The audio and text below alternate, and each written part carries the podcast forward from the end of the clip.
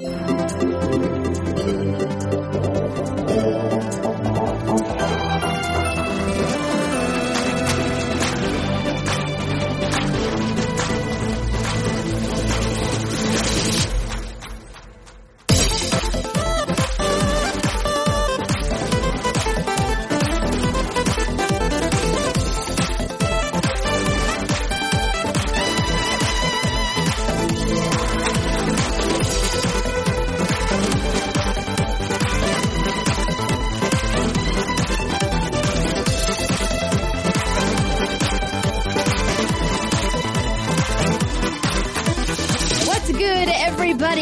Welcome to another episode of the What's Good Games podcast. I'm Andrea Renee, joined in studio by special guest Chastity. Hey everybody, good to be here. So, tell me exactly how to pronounce your last name so I don't screw it up. It's Vicencio. Vicencio. Mm-hmm. That's badass. I get a lot of Vincenzo. I get a lot of yeah. They think I'm Italian. I mean, it looks Italian it does on paper. look Italian on paper. It does. Yeah. Vincencio. Vicencio. Oh, I love that. Thank you.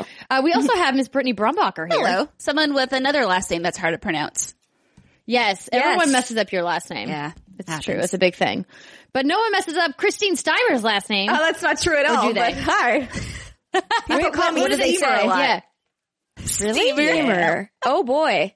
They're like, Well, is it something steamer? else? And I'm like, no, no, no. You no, see not- two no, it's E's. not. no, It's not steamer. It's really not steamer. Yeah. Well, welcome to uh, the What's Good Games studio. Thank you. I love it in here. It's so cute, and I love all the decorations. Oh, thank you. Nicely you. done. Yeah, I have a toy problem. It's It's no, it's good. it's a thing, It's great. but it makes for good background uh, on on the set. oh my god, there are Pikachu's in love behind me. Oh yeah. So I don't know. I, They're so cute. I So- love them. these two little uh, Pikachu's are were a gift uh, when John and I got married from my friend uh, Yesenia, who works at the Pokemon Company. they're so Oh. cute, and they're holding Yes. a heart. See, there's one Pikachu has a little flower. Oh, That's me, and the other Pikachu is John. Are you sure? 'cause He doesn't wear flowers in his hair. Maybe John likes flowers in his hair. he might. does. Well, no, he doesn't. No. That's adorable. but yeah, they're cute. That's a really cute gift. But I don't have. I thought about putting them on the set somewhere, but we just like the problem is we have so much cute stuff. It's hard to. fit on the couch. For yeah, the, they Yeah. just compete. Here, you could see. There, you go. Th- They'll be They're, part they're of the right show. on the corner of the shot. You they're part of the show now. Um, but um, we had a big announcement this week with you. So you put out this really fun video earlier in the week of you impersonating Nick, Fury. from the Avengers. It's so good. Yes. Because you have now assembled this amazing cast of That's people for right. the GameSpot co-op stage at E E3. Yes, I'm so excited. I was just itching to tell everyone who I was working with because I was just really excited for weeks, but I knew I had to wait for the the video. It's the best way to announce everything. And it was super fun. We told everyone to just do like dumb versions of superpowers. You guys did a great job. We've got a pencil trick. We've got some like zoom in with the eyes. A dog appeared. There were bubbles. That was really great. And all the other groups did really fun things as well. Funhaus like took it very literally and they all were Avengers in that video. Kind of funny. And then, uh, WWE are going to be part of it too. I'm very psyched about that. So yeah, we have a great lineup and I'm really stoked to work with you guys. Yeah, we are pumped. It's going to be an awesome time at E3 this year. So just as a reminder for everybody who's listening and or watching, you can catch our What's Good Games panel on the GameSpot co-op E3 stage Tuesday, June 12th at 4 p.m. Pacific time. Mm-hmm. And that's at GameSpot.com. Is there any other places they can catch the live stream or is Yes. that just where you guys are pointing people? Yes, GameSpot.com is where we're pointing people, but you can also watch it on GameSpot's Twitch channel. So twitch.tv slash GameSpot or YouTube. We have also, it's also GameSpot. Yeah. So Basically- where- wherever you want to watch it. GameSpot's everywhere. Yes. And you guys are partnered with Twitter Gaming as well. Yes. Yeah, we might be streaming on Twitter as well. So keep a lookout for that. We're definitely, we're partnering with them. So I, I'm not sure what the exact details of that are, but we are definitely partnering with them. So they might either just link to the streams or be able to periscope them as well, but I'm not sure yet. But it's very exciting. We'll find out. Don't worry. We'll uh, we'll relay it to you guys. Uh, we also will be doing quite a bit at E3 in addition to appearing on the GameSpot co-op stage. Ooh. We are appearing on the Facebook Live studio, which is going to be on the E3 Facebook page. So I believe that's facebook.com slash E3 Expo. Let me double check that. That's exciting. So many Yeah, we URLs. we partnered Get it, with them last year for the Raise Their Game. Uh, initiative that they're doing and they are going really big this year. Yes, it is, uh, facebook.com slash E3 Expo, uh, where all of our videos will be live streamed. We got three days of streams kicking off on Tuesday morning. The exact time we're s- is still TBD, but we will be live by noon Pacific time for sure. But we might, we might kick things off a little bit earlier. Uh, we're, we're still working on those final details now, but it's going to be great. We've got a lot of cool people coming by. We've got interviews with developers. We've got some creators coming by. We've got some celebrity guests. It's, it's going to be a long week, Chastity. That's awesome. Yeah, that's that sounds like a lot of prep. Yeah. But It's yeah, been- it's gonna be great. It's gonna be awesome. It's been Brittany. Brittany, what are you laughing at? Oh, nothing. It- I love my life. Our lives are great. They are. Everything is good and we are getting plenty of rest. Yes. Yeah. Very well rested. A n- nine hours of sleep a night. It's great. So rested. I mean, is that you're shaking your five hour energy in front of the, in front of the camera? Oh, dude, I'm living off of these energy shots. Oh my gosh. The other day, my stomach felt like cold. And I'm like, is this because I've had too much caffeine? What's happening here? I don't think, this is this a side might effect? be. I don't know. It's fine. Your Everything's stomach fine. felt cold? Yeah, it was really strange. And I think yeah, I was buzzing off too much caffeine. And I'm like, I don't think this is Oh, normal, man. but I survived. and drank a lot of water and I lived to tell the tale. Man. Just balance it out with the water and I think you'll be alright. Yeah, Britt, I'm don't not a doctor, die though. from five hour energy. Please don't die. I'll just blame you. maybe maybe you should scale back on those, Britt. But I think the thing in those that's really not good for you is has a lot of taurine in them, right? I think I'm average like one a day. And for me, that's a lot of caffeine because I don't drink coffee. So I think I'm Mm-hmm. just really sensitive to it. I think that's what happened because only one of these has as much caffeine as a cup of premium coffee. So that's not a lot, but I remember the first time I ever drank one of those, my hand was shaking slightly, but also I was the same as you. I could not like, uh, drink coffee regularly. So I was just like, well, I need to be awake. It's so early in the morning. And I just took the entire thing Oh, and then my hand was shaking. Did that happen to you at all? no, I, I, no, Okay, I never take good. this on an empty stomach and I always make sure I'm, you know, to always take like a quarter at a time. Otherwise, yeah, you will die. But you smart. didn't, so that's Very great. smart. Yeah. I used to I used to take up to two of those a day. Is that bad? Dang. Is that bad? But I also used to drink double Red tolerance, Bulls. Andrea. Yeah, I process caffeine like I metabolize caffeine at an inhuman rate. It's not it's not good. That's the key. Conditioning yourself. Exactly. you know, otherwise I get the caffeine, the, the, the caffeine headaches. Those are the worst. Such a slave to mm-hmm. caffeine. It's, it's, it's not good. But let's not, let's not dwell on all our addiction to caffeine. Um, I'm also, I announced, uh, earlier this week that I'm going to be at EA Play, which is super exciting.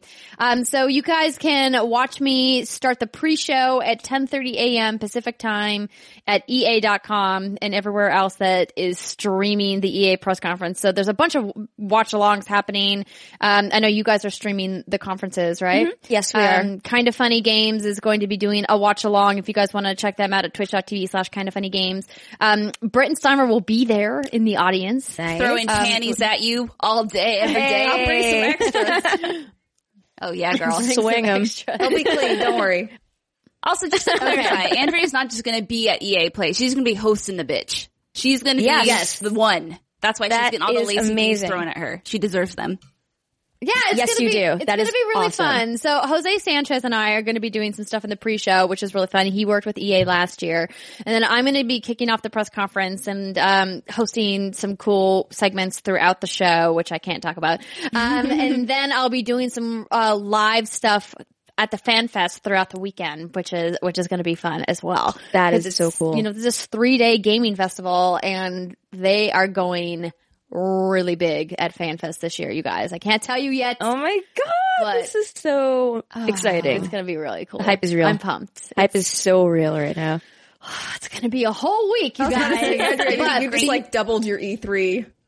Cause like normally E3 is, is the next week, but now it's just It's already a getting bigger. lot.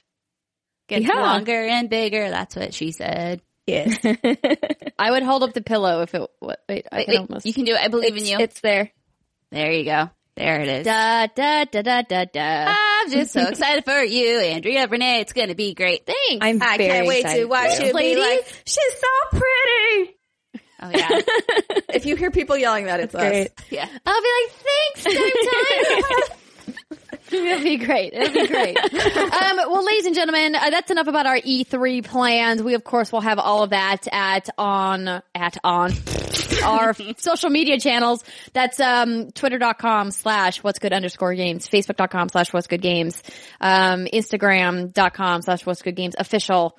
And of course, you can find our hub of what we're going to be doing at E3 at what'sgoodgames.com. So it's going to be great. Uh, and in case you forgot, this is uh, the What's Good Games podcast, your source for video game news, commentary, analysis, and funny stuff. And I think now is probably a good time for us to get into some news. And don't forget, we are doing our Turbo Patron shoutouts later on in the show. Big thank you at the top of the show to all of our fine folks at patreon.com slash What's Good Games. Did our first pre-show, live pre-show today for our, our new tier. How'd it go? It went okay, actually. All right. There wasn't a fire or anything, so that's good. We That's just were sign. frozen for a little bit. Brimer was the thing that came into Yeah, existence. there was a sandwich of me and Brittany. That was fun. so it was like the, my top of my head, and then it was Steimer's face, and like me from the neck down. So we became one unit. We were one being, Nice, one creature. It's what we've been destined to become. Yes, absolutely. It was a good time. Like a Dragon Ball fusion. I love Dragon it. Ball Fusion, yes. that was really. Fun. I don't Love get this it. reference, but I'm going to smile and pretend That's like I okay. do. I don't get it either, Steimer. It's okay. You're not, a, you're not alone.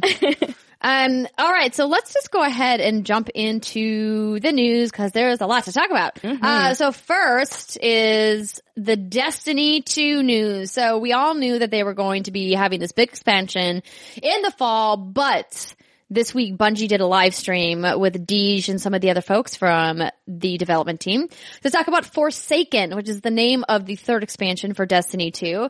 They showed a little bit of gameplay and they talked a lot about what their year two plans are.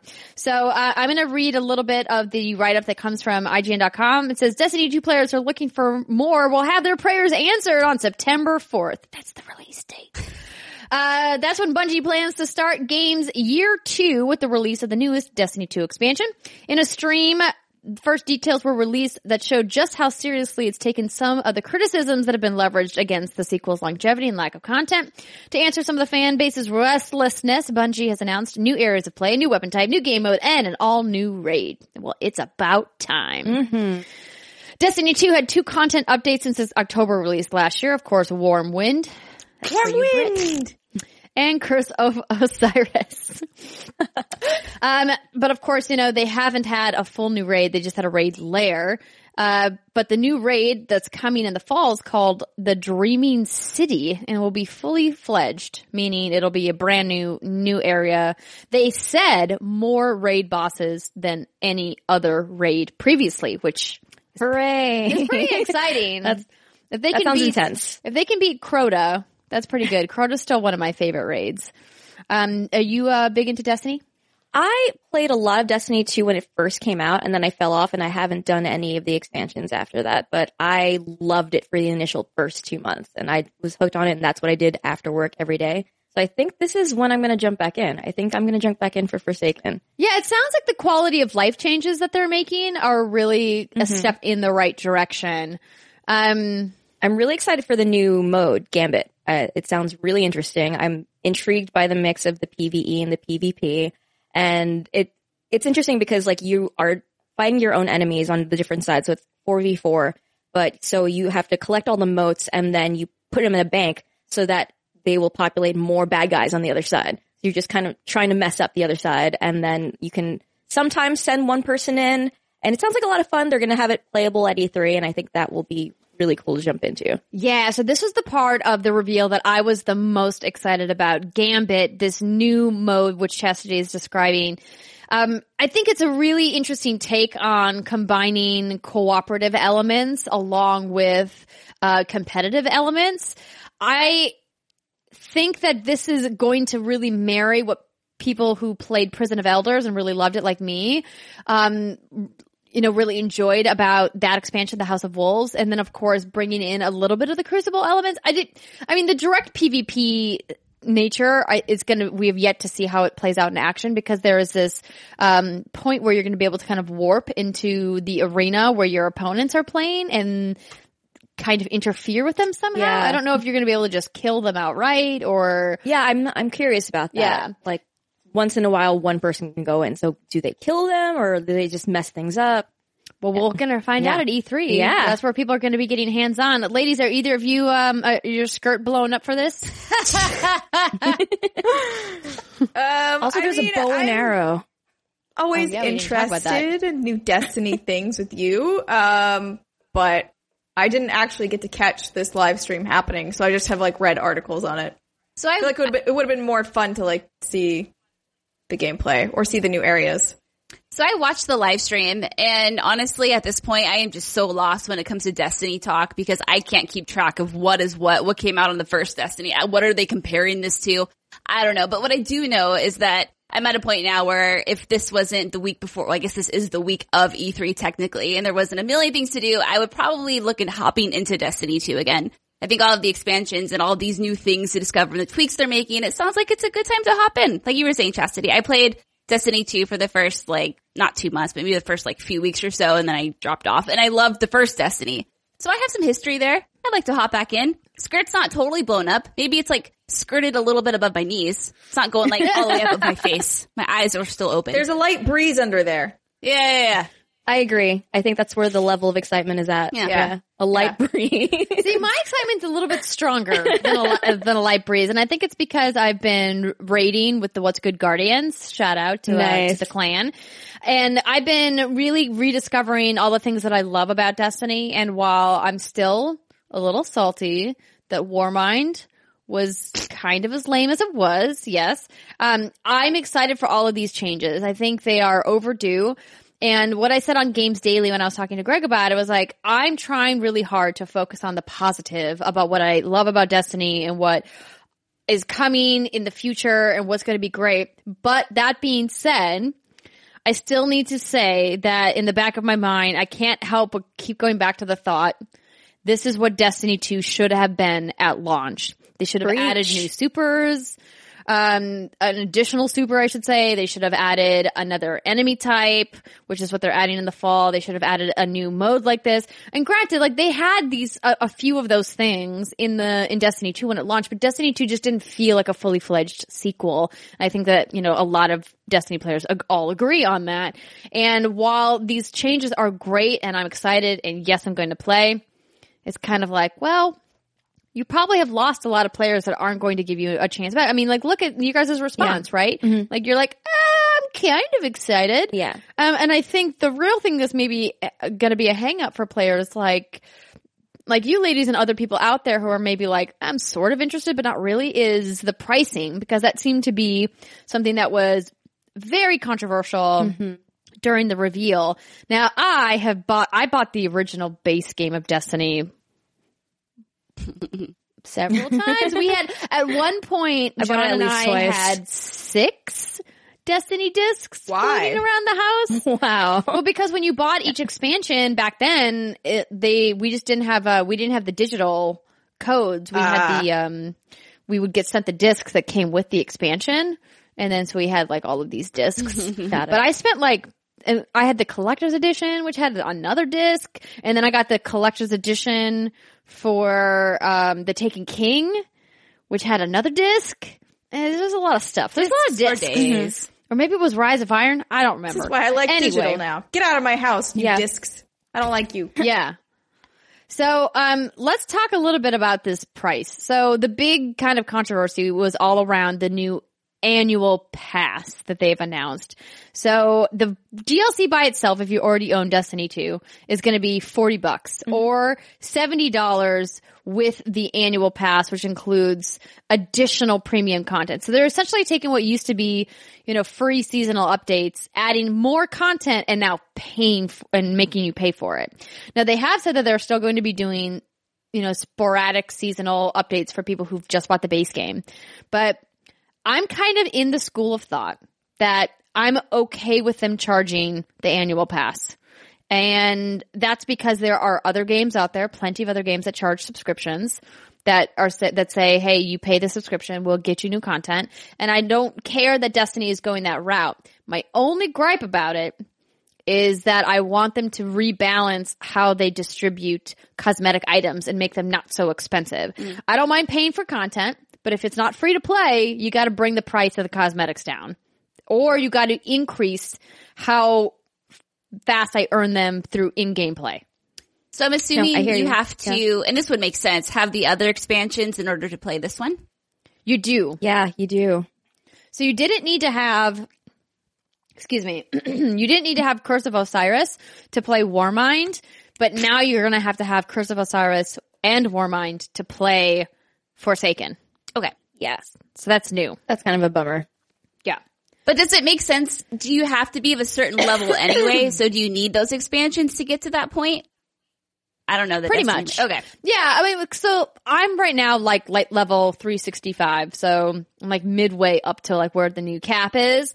And so in order for me to compete once Forsaken comes out, if I really want to like play against, you know, or with people that I have been playing with, I mean, you, you gotta play, you gotta play the expansions. But also like Bungie has been very clear that they have decided to focus on people who are playing Destiny as a hobby. They said that quite a bit during the stream, this idea of Destiny as a hobby. We want to encourage people who are playing daily, who are playing weekly, who are going for the clan engrams, who are, you know, setting up appointments to raid with their friends. Like they want to cater to the people who are making this a lifestyle because it's a games of service. And the only way for them to do that is to focus on those people because they've been really having trouble splitting the content between people who want all of the end game content to be better, but also trying to cater to people who only want to pay for the base game.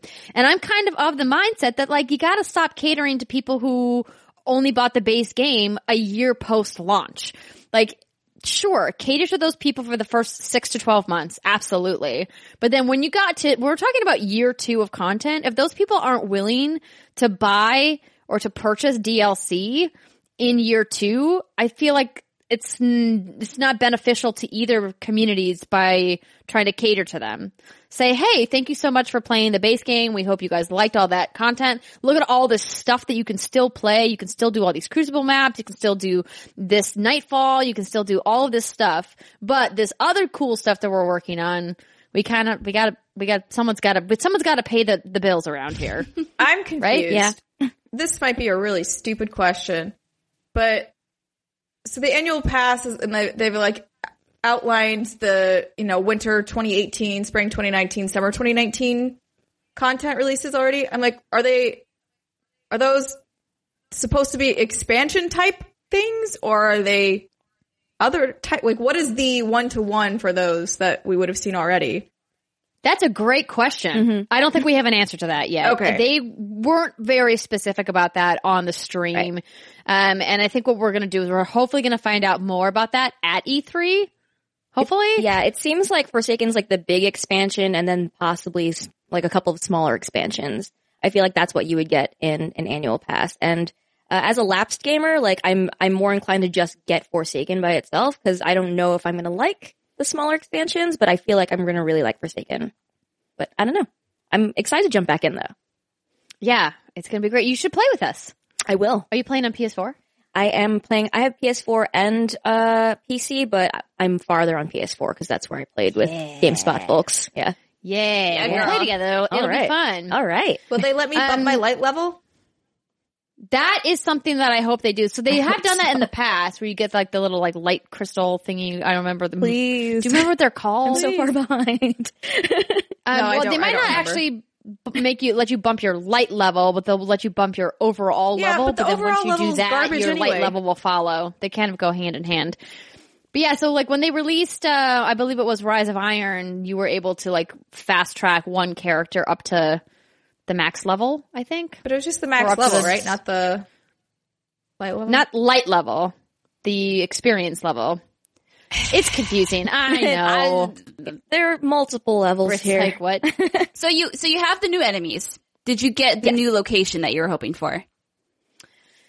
well, hmm. so we've got yeah, Dreaming sounds like a Cities, like Dreaming Cities, the Awoken's homeworld. I guess that's cool. That's somewhat interesting, but it's like mostly an area for like end game content. It's got like puzzles and interesting secrets to discover, but I don't know if I'm super stoked about that aspect of it. So the other place is called The reef? the something shores and it's in the reef. So I'm excited that we're going back to the reef because I don't think we spent really enough time there. We haven't really spent a lot of time there since House of Elders, uh, House of Elders. House of Wolves. I'm thinking of Prison of Elders.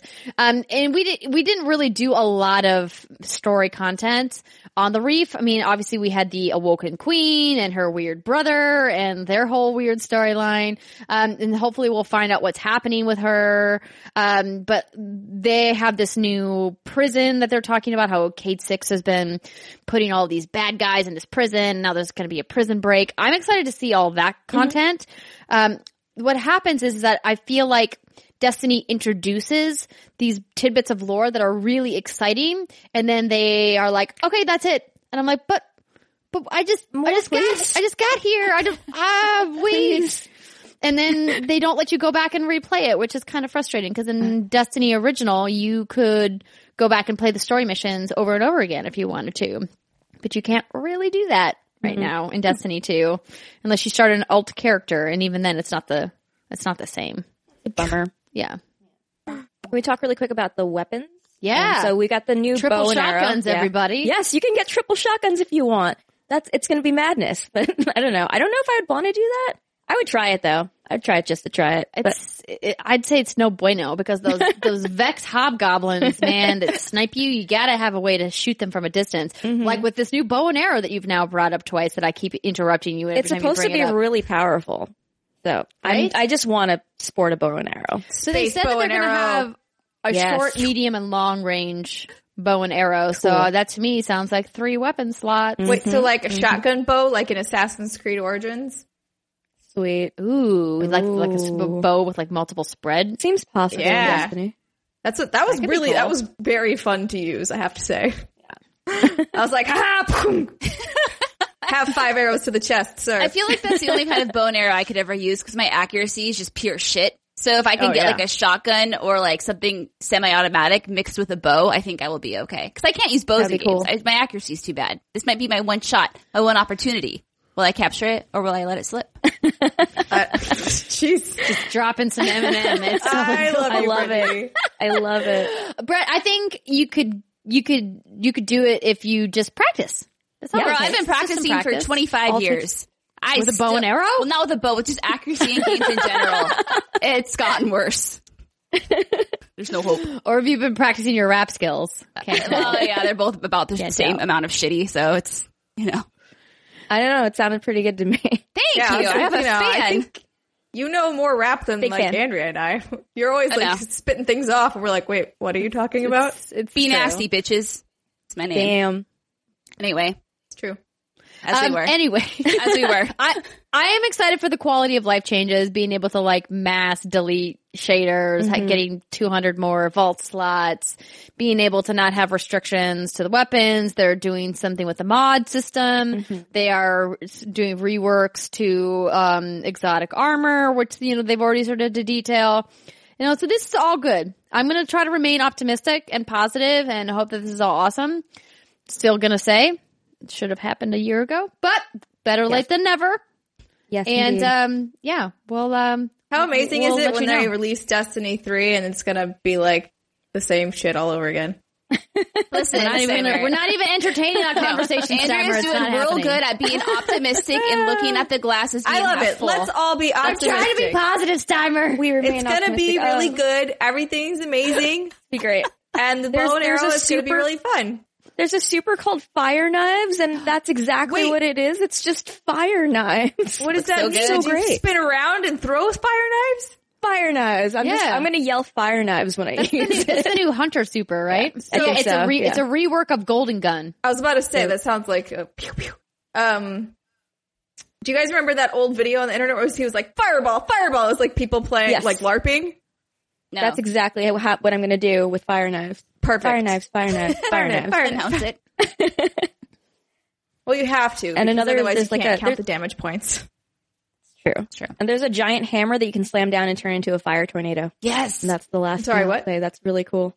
there's like a giant hammer and you slam it down and it turns into a fire tornado. Yeah, that's the new um that's the new Titan super. Oh, Brittany, been- you gonna be a fire inspired by Rise girl? of Iron. Yeah. Yeah, that does look pretty awesome.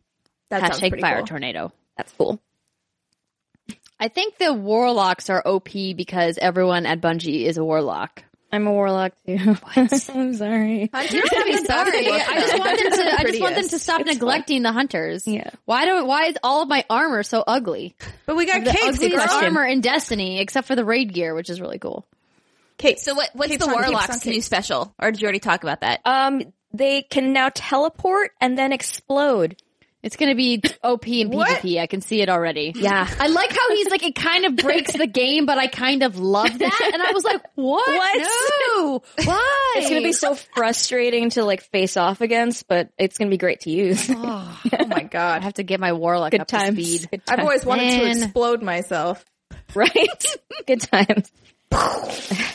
Okay, so I'm actually going to put a pin in the Destiny talk so we can move on because now we've we've talked about Destiny for quite a bit. Okay, we talked about Pokemon last week for like 30 minutes. We it's fine. we did. It's true for like did. forty minutes. Um. All right. Next up, Assassin's Creed was leaked. So it was leaked and then it was confirmed all in the space of what 24 hours. I think quickly. it happened. Um. So this news is a little bit old because it broke like last Friday, but we didn't get a chance to talk about it. And we're big Assassin's Creed fans over here. So um, over at Polygon, they wrote Assassin's Creed Odyssey has been confirmed by Ubisoft as the next entry in the open world franchise, just hours after an image from the game's name and logo were leaked and spread online. The Assassin's Creed Twitter posted a short video Thursday evening last week confirming the game's name and appearance at E E3 2018. So, der, er, dear, der, der, Darbadar? Dear WGG patron, Mr. Brandon Gone, Gone, Gan? Gan? Who knows? Uh, wrote in. So don't forget this is one of our brand new Patreon tiers, patreon.com slash what's good games. For two bucks a month, you can submit questions to be read on the show. He writes, with Assassin's Creed Odyssey now revealed, do you believe it should be released this year, resuming the yearly tradition, or should it be held for next year as Origins proved the extra time for development to be beneficial? I think he answered it. Quality over quantity. So you think it sh- they should hold it? They should not release it this year. Yeah, I want quality over just like, oh, it's it's time. It's time of year. It's October. It's time to go. Got crank it out. You done yet? You done yet? Good. Ship it. No, that's fair. I think what we should do is see how this next Assassin's Creed game comes out, how it looks, because now that they have Origins and they have the formula down of like what works well, what doesn't, if they can make it similar to that, I think it could turn out to be really well. And you wouldn't know it's an annualized title. Not only that, I'm not super familiar with all of Ubisoft studios, but I know they have a lot. They have a lot of people there. So there's a chance this has been worked on for quite a while. Just a little hunch. That's a good point. A hunch. We'll see. Yeah, but they were doing that before too. Like it wasn't the same studio cranking that title out every year. Right. So I think though people, yes, Simon, you're correct. So I'm I- saying like it d- doesn't necessarily help because you still have some sometimes disasters. Like which one was the one that was really broken? I forgot the name of it. already. Unity. Unity. Oh. Unity, yeah. Yeah. Oh, that was glorious. So many eyeballs in that game. So mm. many eyeballs. So many good Listen, screenshots. I didn't think it was that bad. I really enjoyed my time in Unity. I thought France looked beautiful. Was it the best Assassin's Creed? Absolutely not. But I didn't think it was as horrific as people are making it out to be. But then again, just like my experience with State of Decay 2 proves, it's all about which bugs you get and which bugs you don't, right? So like if the, my playthrough didn't have, you know, these terrible bugs happening constantly, I of course I'm not going to think it was that bad. But maybe for some people it was really shitty. This was a magic eight ball prediction that we made. Oh, it was? It was. So if you go to uh, what'sgoodgames.com right now, I listed out all of our magic eight ball predictions. So as the announcements roll out, you can keep track. Just know everything that's wrong, blame it on the eight ball. So we asked, will Assassin's Creed be at E3? And the magic eight ball said, as I see it, yes. We're one for one, ladies. Good job, Magic Eight Ball. You did it.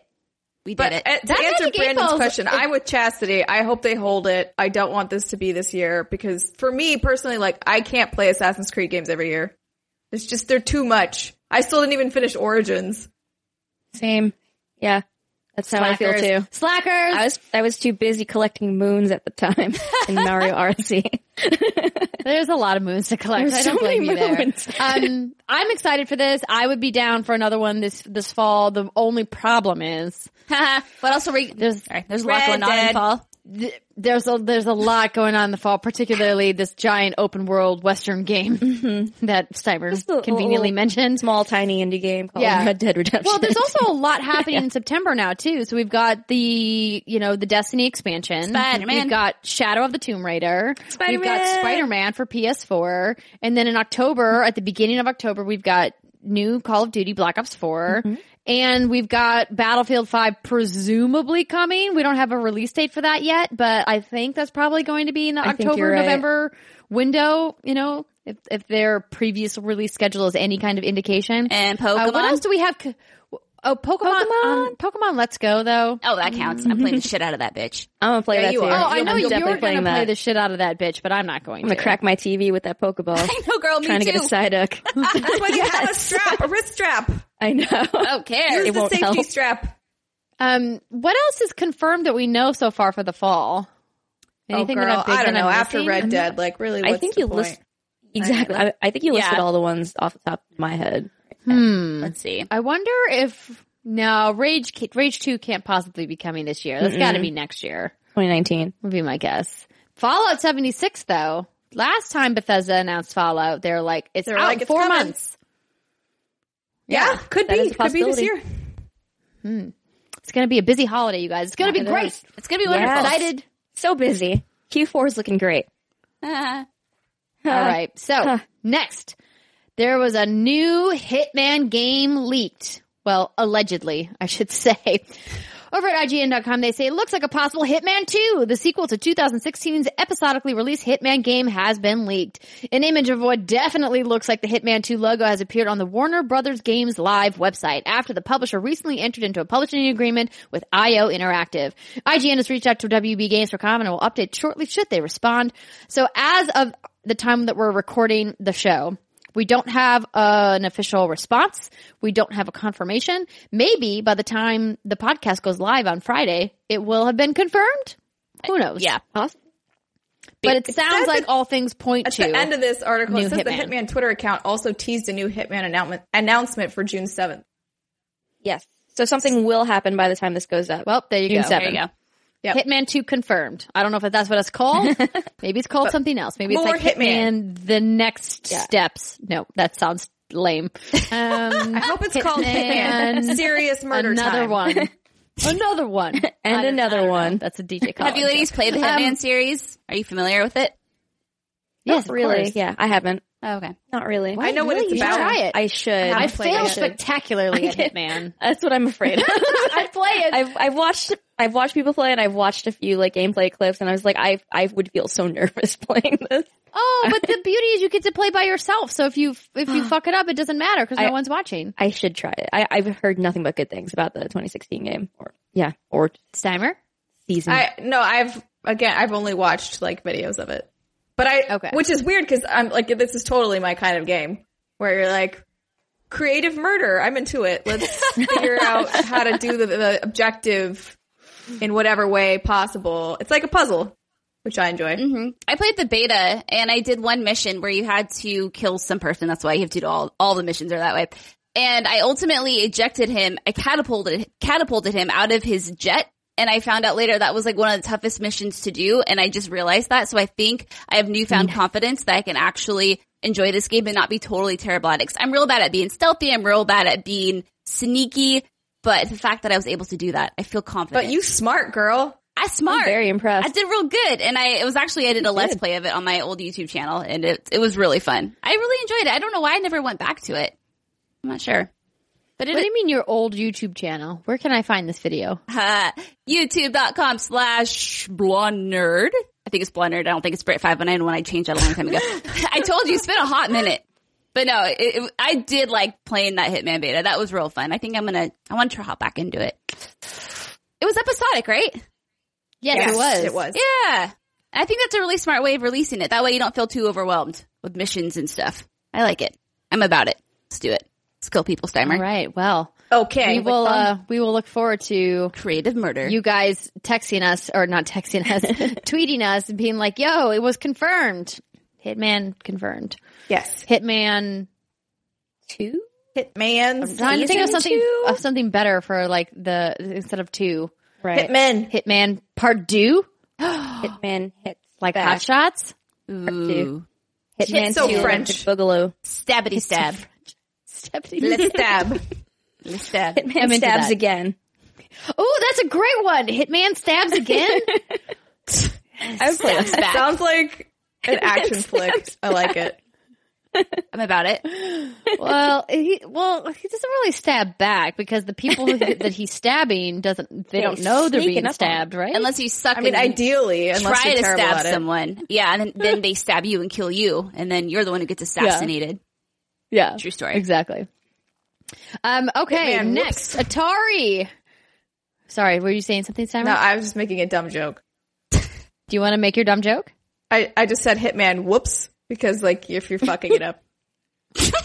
That's that'd be like my Hitman game. Hitman whoops the whole time.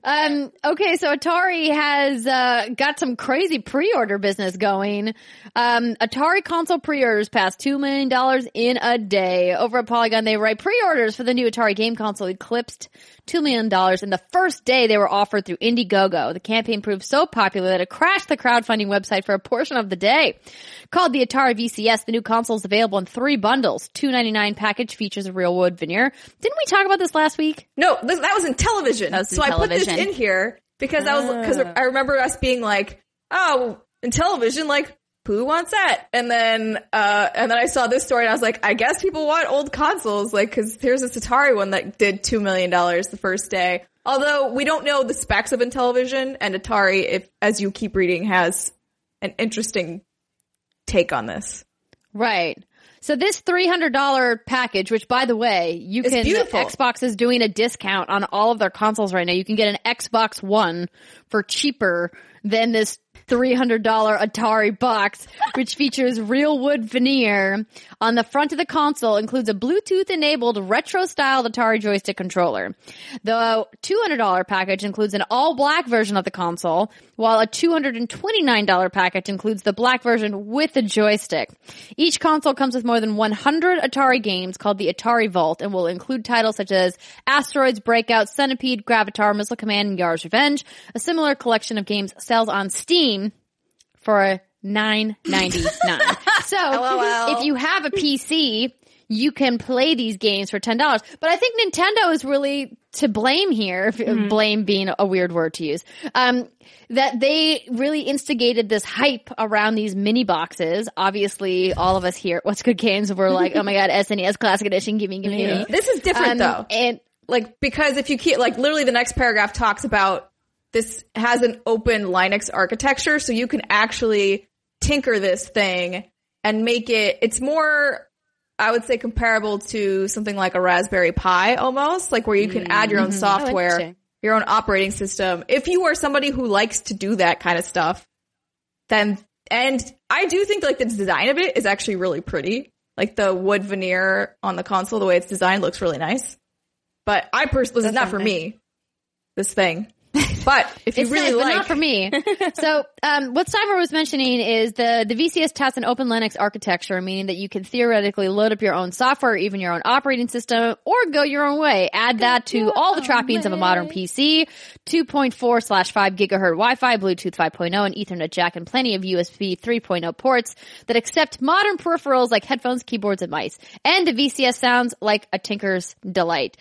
The goal is to earn its place on the shelf below television sets around the world as the centerpiece of your home media system. The device is billed as a retro-inspired, completely modern video game computer system, which puts it up against the PS4, Xbox One, and to some oh. extent, the Apple TV. Stop. which- yeah, like That's that's yeah. where you needed to stop right there, ladies and gentlemen. We talked about Intellivision last week in their cocky ass press release that said we do wish you lots of success in October when you actually announce your thing. But the was very polite. it's fine. Everything, Just like, I'm fine. mad, but but we love you. No, it's like I don't want anything to fail or flop, but but just you know, it's it's whatever, it's fine. Uh, so obviously when we're going through this, like in the very beginning, you're like, oh, interesting for the nostalgia gamer. This is cool. Then you keep going down, like, okay, that price is a little insane, especially when you find out that you can play all these games for nine ninety nine on Steam. And then it goes to the open architecture and the stuff you can do. I know nothing about that. So maybe with that, this isn't a super crazy price tag. I'm too stupid to know like what that means. I can't remember how much a Raspberry Pi is. I don't know. Also, remember either. shout out Let to me look it up. Stickley, Steimer's finger, who came out during that during that read in a very like prominent manner. Oh, okay. A Raspberry Pi is like forty bucks. LOL. Okay, Oh. so Well, Yeah, this does seem a little steep then. I mean, You're paying for that again, wood veneer. design is Fine beautiful. wood finish. Would I mean, do you real want pretty? you could you could probably get like the same exact design 3D printed for like a lot cheaper than that though if you just want to look oh, at it. sure. Yeah, yeah, yeah. Absolutely. Mm-hmm. I'm not saying you should buy this thing, Anyway, but it's cool. I Any- just appreciate the aesthetics, is what I'm saying. no, it, it I'm is trying to have a positive moment here on the show. Can you let me have it? yeah, you're having it, Steimer. We appreciate you. I just, I just don't, I don't, I don't get it, you guys. And maybe it's because, so this is a, a, photo of it if you want to take a look. I mean, is this thing It ever coming out? niche. what? so that's the other thing, right? So that to me is the more important question is sure, clearly a lot of people are excited about this, right? Yeah. But they and they reached their goal. Their goal was a hundred thousand dollars, and they're currently at two That was a point BS million. goal. Damn. Um, and it says flexible goal. Um, this is obviously being made by Atari, um, Atari proper. So we have to assume that they're going to make good on it. But that being said, we've seen gaming projects from other legitimate sources really kind of flop in the Kickstarter and Indiegogo crowdfunding arena. And that's concerning. But apparently all of these people are so excited that they don't really care if they get it or not. I, I've gotten burned from Kickstarters in the past. So now I'm like super gun shy about, um, backing anything on Kickstarter or Indiegogo unless I know exactly what it is, what I'm getting, or if it's somebody I know personally and I'm happy to support their projects. But I've bought things and that showed up and were trash and mm-hmm. I've bought things that just never showed up. Yeah, that's totally understandable. It seems extremely risky, and I feel like they're just feeding off of a certain group of people's nostalgia Yeah. for sure. And everyone's just really excited and they're like, "Oh man, the Atari! I want everything in my hands, and I want the fine wood finish." I mean, do you guys really want to play Centipede that bad? Nah, Yeah, I'm like, I don't really want to play Steam. any of these old games. Like, I don't weren't either. Do we know when this is supposed to be delivered? Oh, July 2019. Yeah, a year from now. Okay. a while. I'm gonna I'm gonna make a, a mark on our calendar for like oh my god, you're gonna add a calendar reminder. for June 2019, and we'll see if the Atari ever if this thing ever Where came to be. this Atari with Amazing. fine wood finish? Okay. July 1st. Just make a, make an appointment that says, where is the Atari? Where's the Yes. Where's the Atari? Okay. Doing it. Perfect. I love it. Um, all right. So that's going to wrap it up for our news. Unless Chastity, did you, can you think of something that we may have missed? Um, no, off the top of my head. Anyone else? Ladies? Fortnite all but confirmed coming to the Switch. Oh, Oh All but yeah, confirmed? so What there was mean? a another leak. Apparently, Nintendo pushed an update to the eShop, Yeah. And it and included somebody just the discovered new logo. Wow. on Switch. oh, whoops. The whoops. yeah. Fortnite whoops. Whoops. Is That seems a the Atari a real thing? Okay, here we go. Calendar reminder set. Sweet. Wonderful. Excellent. How do we feel about Fortnite on Switch? Are we excited? Yay! I think it's awesome. I think it's going to sell very well.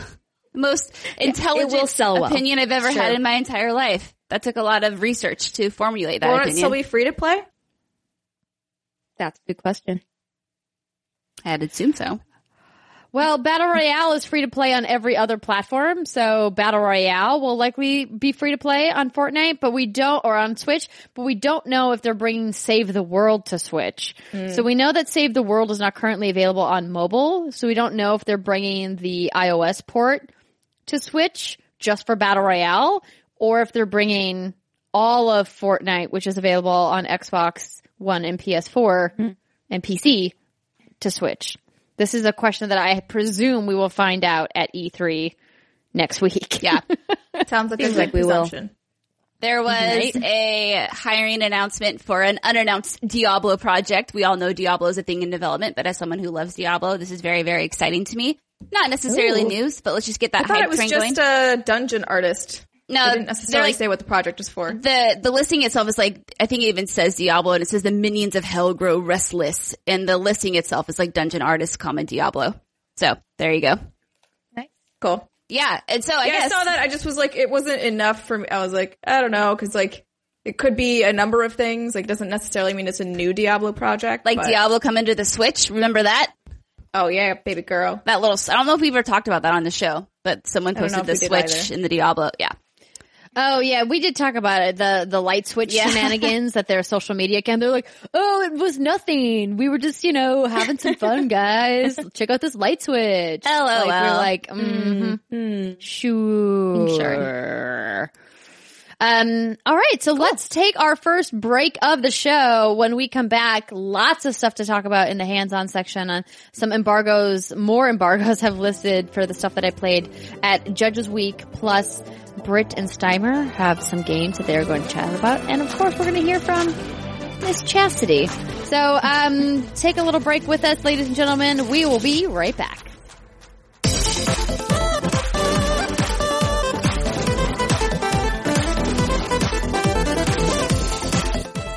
Welcome back, everybody, to segment two of the What's Good Games podcast. This is where we talk about what we've been playing, our hands-on impressions, and we have quite a smattering of games this week. It's really weird, this mix that we've got going on. Um, Steimer, I see that you have finished Detroit, but we can't talk about it yet. It's too early for the spoiler cast. But do you want to talk Okay. about your time with the game? Did I you liked it. Did you like It it, stressed overall? me out, but in a good Why? way. Oh yeah, in a good way. Um, it was just because I think like the game definitely made me think a lot about what I was choosing to do. So I quite often would just be sitting with the pause screen and like it like the choice is up and I'm like, ah, uh, okay, I'm gonna like make dinner or something. Like I just like I have man. to go. I gotta go like think about this. What do I what do I want to be? Like what do I want this character to be? Or what do I what do I think about the situation? And um I definitely agree with a lot of what Kim was saying. Like the storytelling can get very heavy handed, but in a way you can kind of get around that, like by the way you choose to speak as some of these characters. So I picked a lot of the other op. So for instance, this isn't really a spoiler, but like one of the slogan things you can say is like, we have a dream, which is one of those things people were like, uh, it's like, come on. Um, I always whip for more of the, like, I think therefore I am, like that kind of route. Cause I'm like, to me, that makes more sense in terms of the storyline and everything. Uh, so the way I played it, I didn't get a lot of those awkward, like ha- real, real awkward, um, story moments where you're just like, ooh. They did happen occasionally, but not enough to hinder my experience. And um, I can't wait to talk more about this, but in specifics, I had to play, I had to text my like one friend who's finished this game the whole time, and I was like, oh god, what's happening? Sounds Help. like it sounds like I want to wait to play this game when I'm at a point where it's like I can just breathe and relax and scratch my balls. I don't have balls. Scratch whatever. My metaphorical balls a bit. Other thing to note is I played it on the quote unquote harder, but like there's two modes. One which is story mode and one which is like game mode where characters can die more easily. Ooh. And I played on that mode. So that's part of the reason for The the, higher stress level is that I was trying to play with higher stakes because to me, I want, like, I don't want my decisions to not have any impact, right? Like, if I mess up, like, I should be like, okay, I have to deal with that consequence. Um, but if you're like, man, I just want a cool story, like, just go for the cool story mode. Bro. Anyways, that's my very short spiel on Detroit. Bro. Overall, I did really like it. I think it asked a lot of interesting questions um, about what it means to be human or alive. And there's still some stuff that I'm personally struggling with because I'm like, I don't know. And I'll, I want to discuss it more, but only when we get to the spoiler cast and I can bring out specific Cool. uh, moments.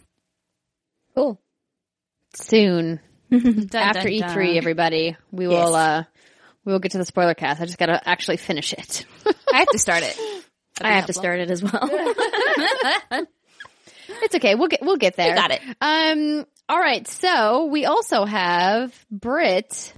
You played a fun little Switch game that you and I first saw at GDC earlier this year. Yeah. West of Loathing. Oh, I love this. I need to download this. so, yeah, it looks really good. so much. So there's there's a chance that you've seen this and you don't even know it. I I'm worried that my description isn't going to do it justice. But the game This is is the entire. stick figure game, right? Yeah, the stick figure game. It's all in black and white. So think of like a white piece of paper and someone drew stick figures and other buildings and trees and other things on the uh, the background, and that's what the entirety of the game looks like.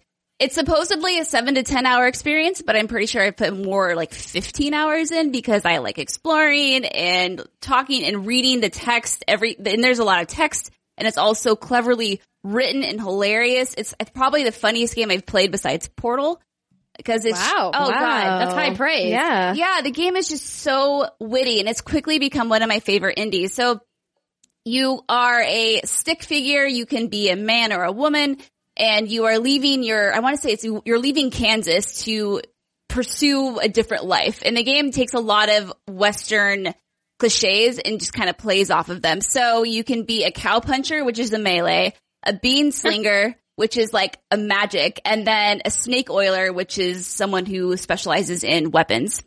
Um, and the RPG elements, I love them because you can customize your character. So when you first start the game out, you will fight.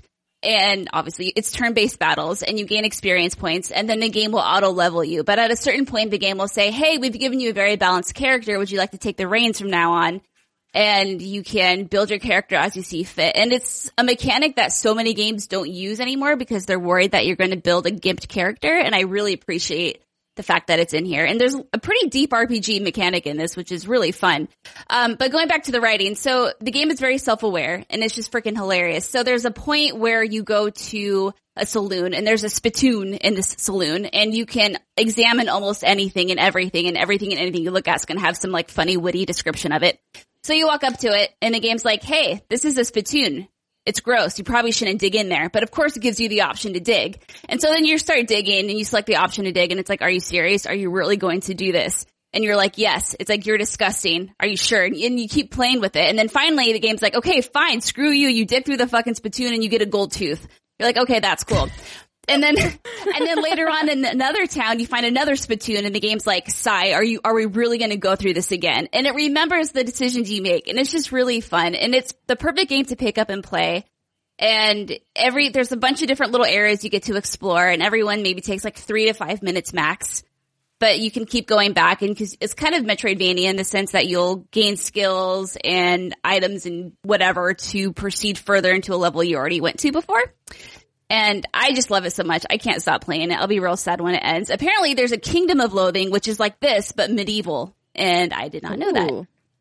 Oh, It's That's real cool. good. Yeah. It's so much sold fun. me on I it. love it so, so, so much. And I can't recommend it enough. It's $12 on the Switch. It's been on Steam now for a Oh. couple years. I got my first press release, I think in 2016, uh, for the Steam release. So I've had my eye on it for a while, but play it. I'm always looking for new Switch games, so oh, it's you so, sold me on that. Oh, Twelve dollars, it's only so, fifteen. so yeah, it was released on Steam August 10th, 2017. It's currently rated a 10 out of 10 on Steam Wow. and uh, All right. 4.5 out of 5 on uh, GOG or GOG.com. And uh, yeah, It's that's, so that's funny. pretty good. Gotta and it it just out. to give you an example, that the idea of the story is that you are, Writing it down. you know, obviously you expl- you left home, you're exploring the West, but there are the cows came home. It, the cows are the worst enemy in the game. They're like these hell calves. They came from hell, and then a whole bunch of demons. Dis, dis, yeah, they're demons. They're demon clowns, basically. So you have cows and demon clowns and they are fighting each other and there's some sort of plot story there which I'm not super familiar on but it's just ridiculous and it's so much fun and I just laugh so much when I play it it's wonderful that's all Oh, yeah that sounds lovely. it's great it's a real just like feel good game and my ally is a doctor who drinks whiskey your partner spelled with a D partner Nice. you can choose from different partners oh okay Yeah, because you say partner. Partner. Partner. Yeah, Hey, yeah. howdy, partner. Yeah, yeah. Yeah, so the Kingdom of Loathing is the flagship free-to-play web-based MMORPG. We've been constantly refining and adding content to it for the past decade plus, but it also is this stick figure aesthetic. Oh, so good. And you can play that at asymmetric.net if you guys want to check out Asymmetric Publications, the people who make that game. So good. Cool. That sounds awesome. Yeah. Um, Chastity, Hey. you have been playing a bunch of stuff. yeah, a lot. Which of, one of these do you want to talk about? A lot of fighting games. Um, I can kind of just loop the fighting game stuff Sure. together because I just started BlazBlue Cross Tag Battle because that just came out today. So I've barely touched it and scratched the surface, but I really enjoy it so far. But I was a big fan of Dragon Ball FighterZ, and this is also another Arc Systems game, and it's really fun. It, I I love it a lot, and it combines BlazBlue with Persona Four, and then um Under Night In-Birth and Ruby. So that's really cool. So I just like being able to play as Persona characters in a fighting game. So Yeah. that's what I'm all about. So I'm really looking forward to playing more of it. I've barely scratched the surface, but uh, I've been seeing people in the offices playing nonstop against each other. I'm just like, I want to, I want to do that, but there's too much E3 stuff. so I wanted, I would love to see you like throw down in like an FGC style tournament. Do- Are you are you like a shit talker or are you like I'm the not a quiet type? A little bit. I, I am a little. I get a little shouty. I get a little into it, but uh, I'm definitely better at some games than I am at others. And uh, there was someone in the FGC who uh, did one of those unpopular opinions, and they're like, "Oh, people's opinions on fighting games are uh, correlate with how well they do at the game." I'm like, that's absolutely true. That's why I'm not. I hate Smash because I suck at it. But I'm really good at Tekken. I'm really good at Street Fighter, and that's why I love those games. But I'm trying to like recognize Smash for how good it is, and it's going to be behind me at the Nintendo booth probably. So I, I should embrace it now because I'm probably going to hear Smash music. Well, there's, a, I mean, I, I would say that there's a, definitely a contingency of people in the FGC that think Smash is in like a different category when Yeah. you compare it to all the other fighters that are out there. That is definitely true. particularly with like the style of the hitboxes and the platforming elements that are Mm-hmm. in that game. It's uh, it's an interesting beast. It's going to be fun to watch the invitational and how that all unfolds at E3 this year. Obviously, we don't really know anything about the new Smash. We're going to get all of those details, I believe, in the direct on on Tuesday Yes. morning. Um, but uh, I've never played any of the Arc System games before. I did a bunch of GameSpot scripts about them, but never actually played them. I'm a diehard Mortal Kombat girl. It's really Oh, the Mortal only Kombat's fighting so game. Yeah. that uh, I've sunk any considerable amount of time in. Of course, I've dabbled in Street Fighter. Mm-hmm. I've dabbled in a little bit of Soul Calibur and Tekken, but Mortal Kombat is where Yeah. my heart is. Mortal Kombat is wonderful. But yeah, uh, Arc System is killing it this year. Dragon Ball FighterZ was incredible. It's the Dragon Ball game I've wanted my entire life. It just looks like anime. It just looks like I'm, I'm in anime and that's all I've ever wanted. It's so great. So I'm really excited to play more BlazBlue. And, uh, yeah, I also played the Street Fighter 30th anniversary edition because I've loved Street Fighter my whole life. It was like the first thing that got me into fighting games. And, uh, I did this episode of Pockets Full of Soup with Jared. Oh, yay, Jared! Yeah, Jared. Yeah.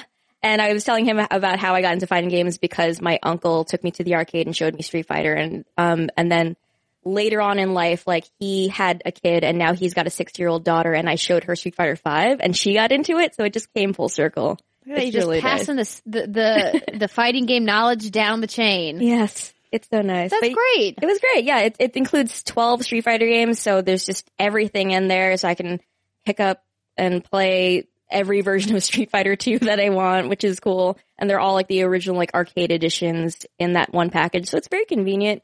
But I don't know if that game is super accessible to people that are new to Street Fighter. I feel like if uh, there's someone who's on the younger side who's never played a Street Fighter before, I probably wouldn't give them the anniversary edition. I'd probably give them Street Fighter 5.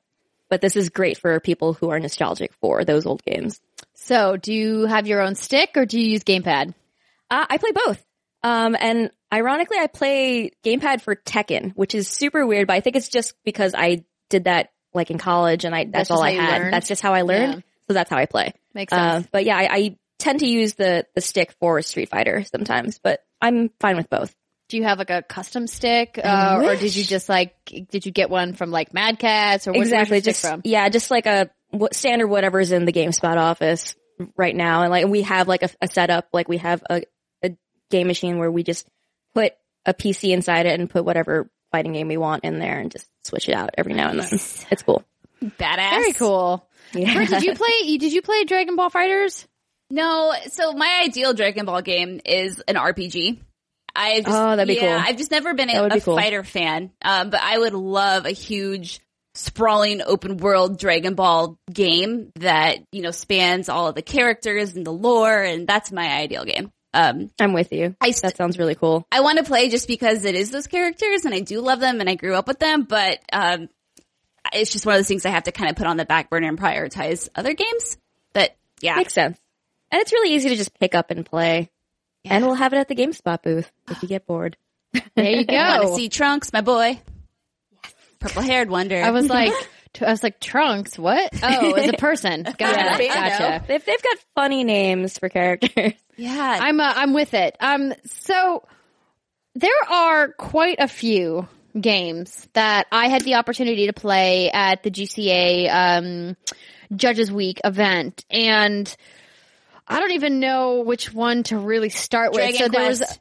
Dragon Quest. Okay, I helped so you play Dragon Quest. I'm very excited. you did. For So. Steimer was with me at the Square Enix event where we got to see Dragon Quest XI, and thankfully Kim Wallace was also there with us. she was just on the show. Um, she knew so much about Dragon Quest, um, and she kind of helped us out a little bit. And um, let's see here. Where are my notes? Dragon Quest. Here they are. Okay, so this is the first uh, a new mainline release. So this was previously released in Japan and is coming to the West September fourth. Um, 2018 for PC and PS4. The last mainline release was in 2011 on the DS, I believe. So quite a while ago Been a minute. for uh, for a new mainline entry. So this is a completely standalone experience. It features entirely new characters, a beautifully detailed world, turn-based combat, well over 100 hours of content. Oh. So what I thought was interesting is that when the team was talking to us about the game, they said that they didn't, they aren't doing any DLC or post-launch content. Literally everything they made is in the game at launch, wow. which is why it's so much content at launch. And I think that that is awesome. I actually kind of love that they're like, nope, there's no DLC plans. Everything we've made were given to you right in the box. And now I know that it's a unique situation that the game was originally released in Japan. It- this almost is kind of like a definitive edition. Um, maybe, you know, some Dragon Quest fans out there can correct me if you think that that is misspeaking. But, um, I, I like that. I like the idea that, you know, this is the box and this is all this amazing content. So there will be English voiceover. There are overhauled menus and a UI system. There's a new camera mode. Um, there's a harder draconian quest. There's improved character and camera controls. If you're, um, let me see here. Oh, I was, this is, these are my notes about the actual people. So in the demo that we got to play, we were in a region called Gallopolis and you are a reincarnated version of a hero from legends past. Uh, there are people in your party. Uh, there's a guy named Erik, who's a roguish thief. a girl named Veronica, who's a fiery mage, who kind of reminds me of, um, what's his face from Final Fantasy IX, the little Vivi? wizard guy. Mimi? Vivi. Phoebe? Vivi. Mimi. No, what did I name him? I named him What are JT. we saying now? What's happening? No, no, I didn't name him JT. He was MJ. That's what his name was. Ah, yes. MJ. Uh, so I was doing a playthrough of uh, Final Fantasy IX on PS4 with Alexa, and I renamed all of the characters, which was a mistake. I admit I should never have renamed the characters. I renamed them all after pop stars. Oh, that's wonderful. yeah. Uh, it was silly. Did you name Dagger love that. Kesha? Yes, I did. Yes, you excellent. did. I did. Brilliant. Kesha. Brilliant. Um, and then there's a girl named Serena who's the healer, and then the Sylvando who's a, a traveling farmer. I can't remember what Sylvando's deal is. um, I anyway, also forgot, so- but yeah, I don't remember. so we got dropped into this demo and there was a lot to do, but the game looks, the graphics look great. Um, very, it feels very JRPG-y.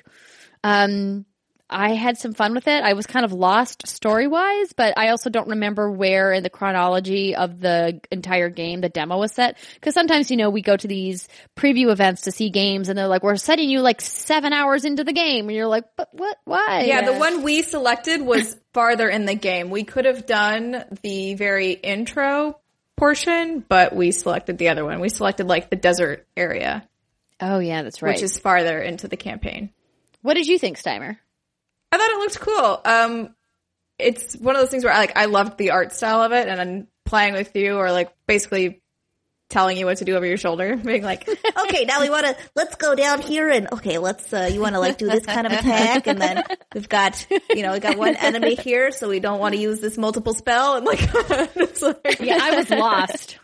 Um, but it was fun and like I, uh, I could see myself playing it. I don't know that I see myself being able to finish it just because I don't know that I can finish 100 hour games anymore unless it's Red Dead Redemption 2.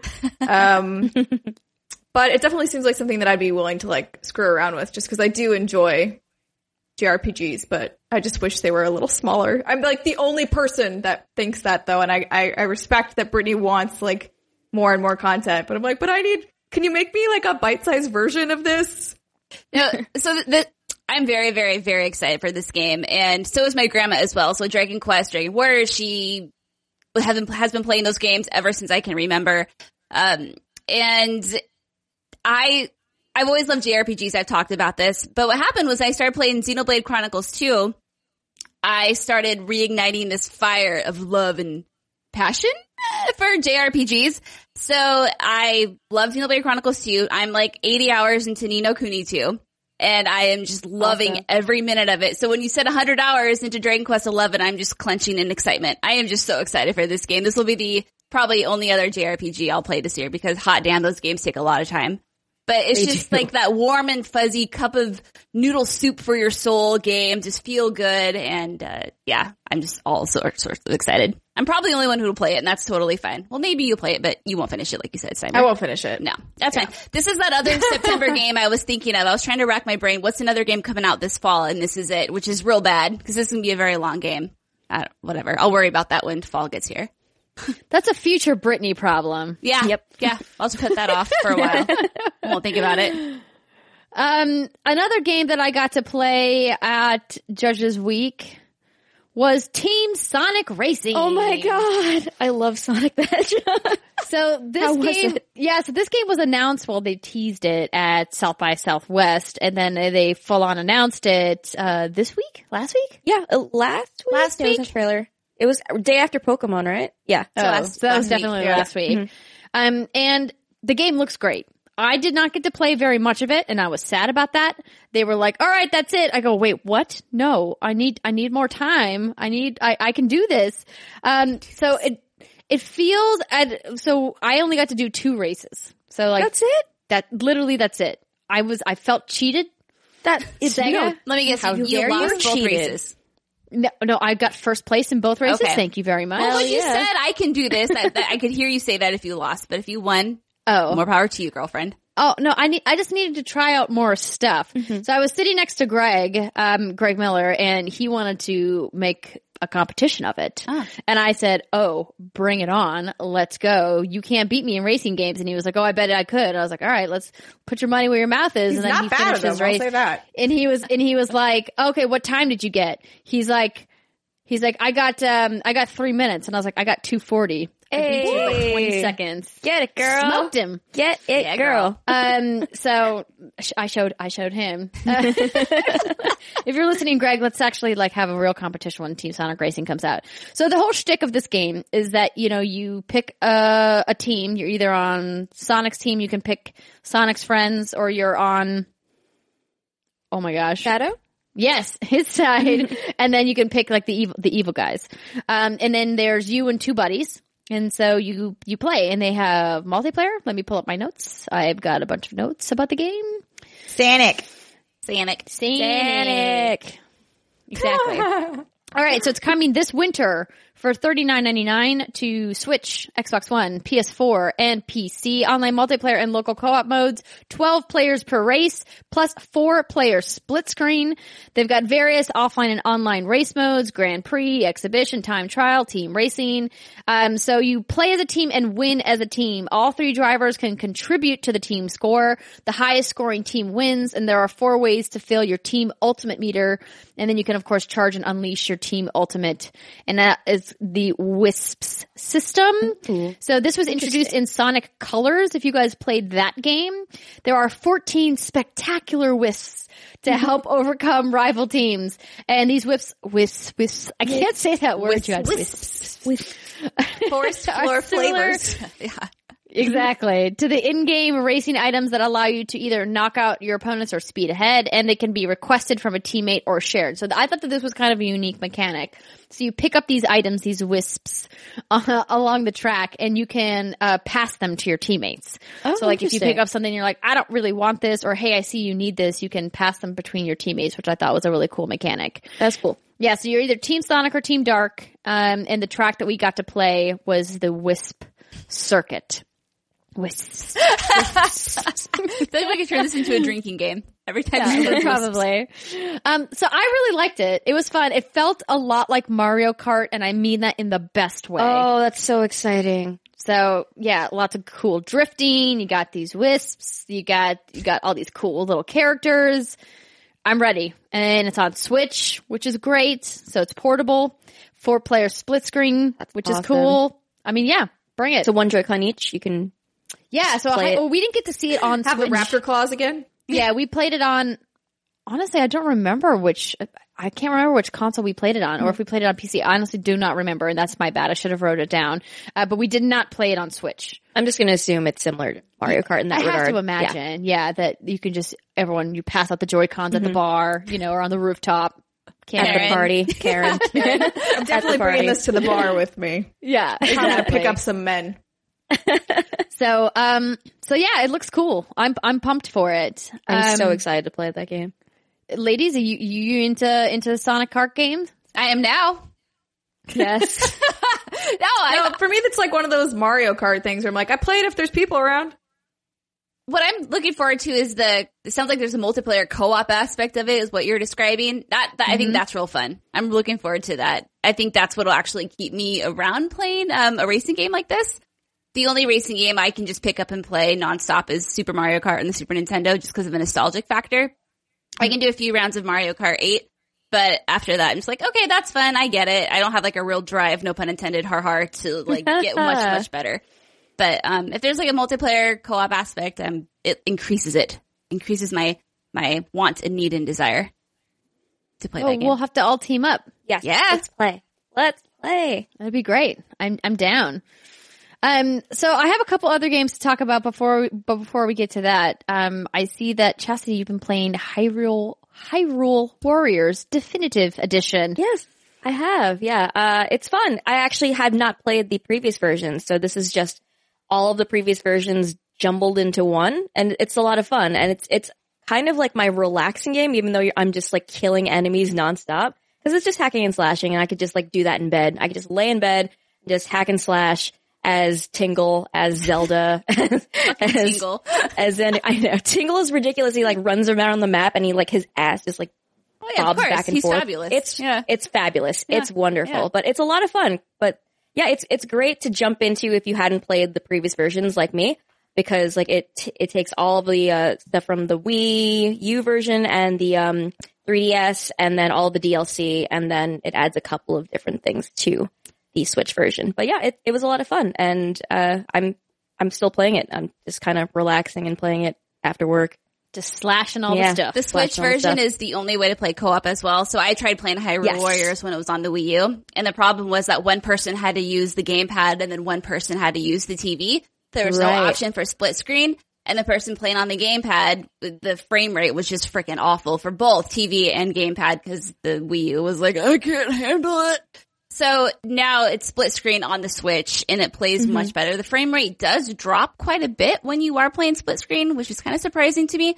But yeah, that's weird. yeah, I also enjoy it. It's fun. It's just like you said, it's kind of a relaxing game, slashing the hordes of enemies and watching them go flying everywhere. Exactly. Yeah. Yeah. It's a good time. I love all the Zelda nods. It's great. Yeah. That's it. That's all she wrote, ladies and gentlemen. Yeah, Anything else? Zelda. oh, come on. It's fine. I'm just being facetious. I liked I liked Hyrule Warriors when I played it for like the 30 minutes that I played it. Don't be mad. I love you. I didn't play more. I love No you so much. Um, You've played 30 minutes. You, you've played the game already. Like you get the much. gist of it. Yeah. yeah. Yeah. Um, so there's a new game that was a Kickstarter project, and it's called Indivisible. Have you ladies heard of this game?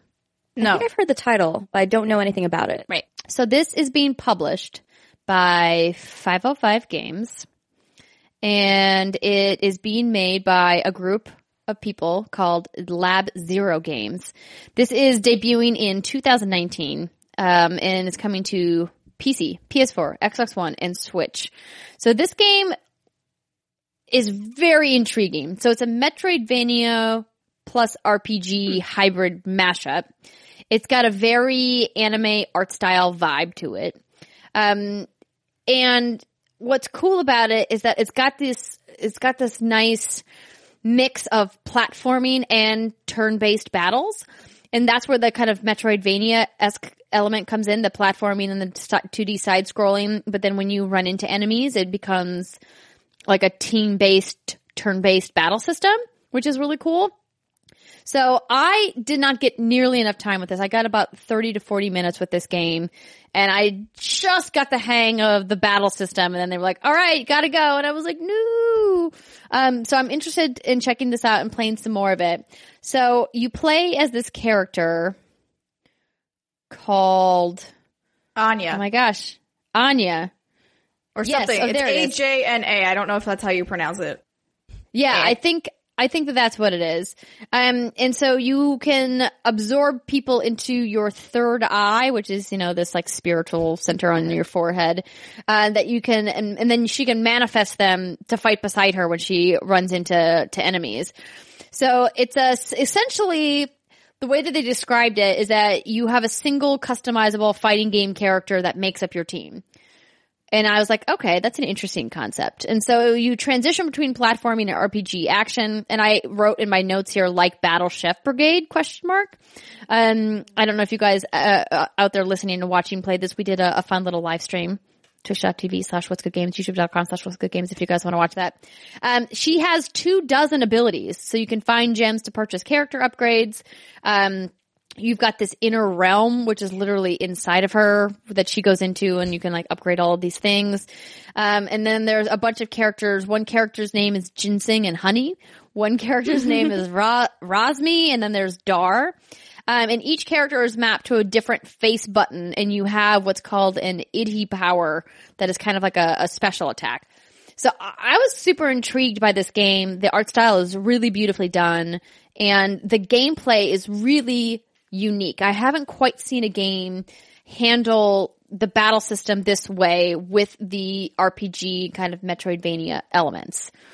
So does anybody else know anything about this game or am I the only one that's seen I'm this? looking on Wikipedia right now, and Brittany, I think you might be interested to know that the composer working on this game also worked on the Secret of Mana soundtrack. Done. Ooh. Done. No, it sounds really interesting though for how you described it. And I was looking at the art style and that's right up my alley too. So, uh, yeah, I'm interested. Andrea, right And it's coming to the Nintendo Switch. perfect.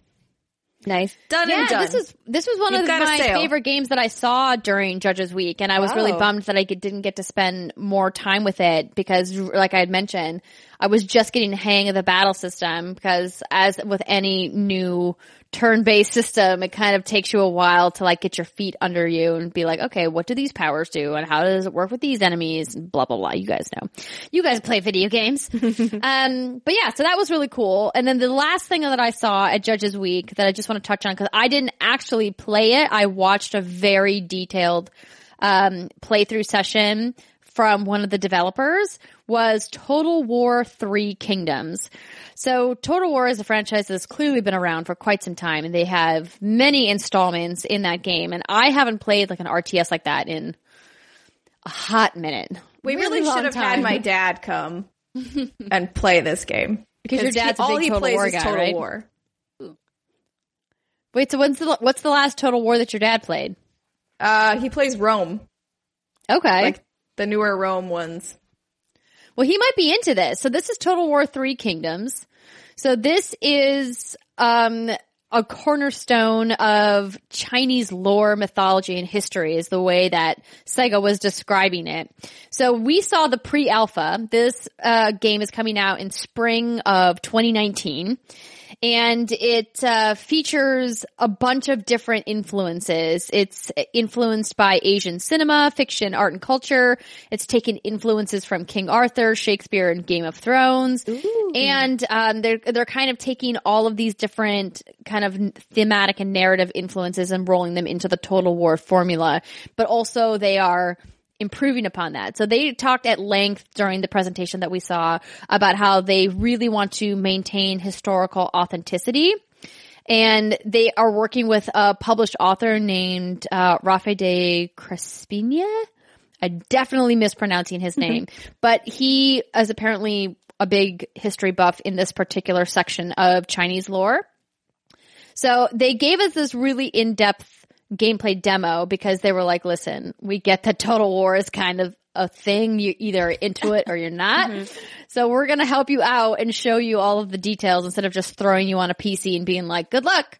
um, which I really appreciated and, and thanks Sega for really giving us like a lot of hand holding during this demo. So they went over the franchise pillars for people out there who are like, I've never played a Total War.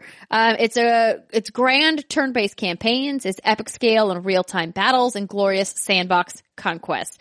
So new for this game, it's got an elegant new art style, powerful central characters, uh, unique personalities that have their own likes and dislikes, and there's more focus on diplomacy where you can manage your heroes' wants and needs. Plus, they've got all of these crazy backstories. I have in my notes here, one guy ate his own eye, question mark, question mark. Apparently this war is one of the warriors who was such a badass that he needed to prove how tough he was. He like pulled out his own eye out of his Oh. face and then ate it on the oh battlefield to like God. scare or intimidate his enemy. That, that Man, would work. a- That That's would a taunt. intimidate the fuck out of me. Yeah. Yeah. It was, I would it's run. Uh, I would nope right out of that battle. Yeah. Yeah. You win. I'm like, tap, See? tapping out. It I'm done. worked. that means it worked, right? you crazy. I don't want to go up against crazy. So the characters that I saw in the demo was a guy named Lu Bu, who is one of the antagonists. He's called a Peerless Warrior, and then there's a guy named Cow Cow Cow, who is a Master Strategist, who is one of the protagonists. He's a Caesar type. Um, so in the demo, um, they talked, they showed us. It was really cool. It actually got me pretty excited to go and play this. The problem is it's on PC and I never play games on my PC. I'm sorry. Um, but they showed the real time battle system and like watching this developer play this battle in real time almost is like watching somebody play StarCraft. Ah. I mean, obviously they're very similar, very similar game types. But there was like so much going on. He was like clicking over here. He's like, I'm going to send this section of my cavalry over here to attack this gate. And I'm going to send the guys with the spears over here. And he's like, you know, if I send the archers here, they're going to attack this guy. And then I'm going to take one of my heroes and have him do a duel with this other hero. And I was just like, I don't, I don't even know uh, what's happening right now, but I was like, the fact that you can use your mouse wheel to scroll all the way down and zoom in and watch your foot soldiers like in full view, or you can scroll all the way out and see the entire city like top down. I was like, that's cool. That is very cool. So Pretty important to be able to do that. Hopefully you get that top down view. Yeah, no, you do. So I mean, it's up to you to decide. So if you want to go in and like see the animation, for example, if you have a duel going, you could zoom all the way in to watch the two characters do their duel, and then you could zoom back out to like watch how the rest of the enemy, like infantry or whoever you have around the duel, uh, kind of reacts to it. And you can obviously, you know, go to your different parts of the battle. I just, it's been so long since I've seen a total war game to be able to see it in that much detail was really cool. And I was like, yeah, man, I forgot, I forgot how cool these games Yeah. are. Intricate. So you So don't it think you'll really play it though because it's on PC. You don't think you'll touch it. Well, Well, Like, what would it take for you to play PC? Mm, but Like, because there's just some genres like that that you just can't play if you're not on a PC. I think I think what it would take is I would need to get a second PC at a desk with a fancy chair inside my house. Yeah. dedicated to PC. Yeah, a dedicated PC, or I would need to get a really baller gaming laptop Mhm. with a fancy mouse. There you go. Yeah. That's what it That's took what for me too. option. A dedicated PC just for gaming. Otherwise, I sit down at my PC. I'm like, this is where I work all day, and there's no. Right. Right? Yeah. I- Yeah. then I can't enjoy it. But if it's like my dedicated, this is purely for PC gaming, then it's a whole new ball game. Do you have like a I need fancy to get a monitor? new gaming mouse. Hmm? Oh, we can have we we can. I have like five. You can have one of Oh. mine. Yeah, because I was just looking. I was like, I was gonna go play Guild Wars the other day, and then I looked and realized the only mouse I have is this, which is like Super um, cute. too, really cute, but not at all helpful when you're trying to play an MMO. So Steimer, I have a question for you. That looks uh-huh. very much like my Logitech mouse. Is that your? It is a Logitech mouse. I love those mice because they are real small, and we both have baby hands. I love this mouse for like for doing work, like for doing other things, but like for gaming, that is not what I'm going to use. So, do you have a gaming mouse that you like? Because every gaming mouse I've ever used is for like giant, giant? man hands. Yeah, the only one I found, it ended up breaking at some point, so that's why I don't have it anymore, was a Corsair one, and there was a Corsair mouse that had, it was small enough in profile that it would fit my hand. I don't remember the model number of it though, I'd have to hmm. look it up. Do you have a gaming mouse you like? Yeah, I should look up which one I bought, but I think yeah, I like the Corsairs, and I think I might have a Razer currently. Let me check my Amazon history. Yeah, because my big that's my biggest problem is that like those those fancy mice with all the buttons and stuff on them, I can't ever I can't ever like reach it all. I'm like, Yeah, no, too it's a problem. They're, they are built for larger hands. Okay, Britt, just for you. Thank you, baby girl. You got my back. Thank you. That's what she said. You're Pillow. giving me she giving me the the eyebrows. YouTube.com slash what's good games. Give us that I'll keep subscription, it over please. here Love so you. it's easier within reach. Um, yeah, but I, Britt, that's a good question and it's a fair question. I will, I will get there someday. Okay. Oh, I have the Razer Death Adder Elite PC gaming mouse, which they have at Target for only and it's not too bucks. big. Uh, it's it's kind of big, but I I make it work. Got it. I make it work, she says. Sorry. yeah, Razers aren't bad. Figure out what mouse it was. Corsair. Because it wasn't that, it wasn't crazy big. Send I was us like, your thank gaming God. mouse recommendation recommendations. Yeah, Recommendations. if you if guys any- listening out there have a, a mouse that you love to use for both average size hands and little baby hands like ours, that would be helpful. You can uh, you can send it to us, email us at contact at what'sgoodgames.com or you can tweet to us, Facebook us, YouTube us. It's all good. YouTube YouTube comment, Patreon comments, you know, all that stuff. Do it. Um, so I'm looking up here now and says that Total War Three Kingdoms. It says will launch globally in fall 2018, but that must Oh. be old because they told me here. Maybe this is an update. I should have made more specific notes. What is it called again? Total War. I have spring 2019, Three so maybe it just got delayed. Maybe that's part of the story. You guys, I'm bad at my job. Don't be mad at me. I'm sorry. No, shut it's up been right a long there. week. You My are not. brain is a little melted. I should have been more specific. Listen, don't make You're don't fine. make me defend how good fine. you are. You got a lot oh, of shit going on. You're hosting Thanks, a press conference. You're doing so much Facebook stuff. We're happening. doing GameSpot stuff. You're running an entire schedule for everybody and everything. You just shut your mouth right now, Andrea Rene. Oh, Britt, that's doing so a great nice job. of you. She's right. Yeah, on Steam it's saying fall, but I think, yeah, I, like, that doesn't make any sense.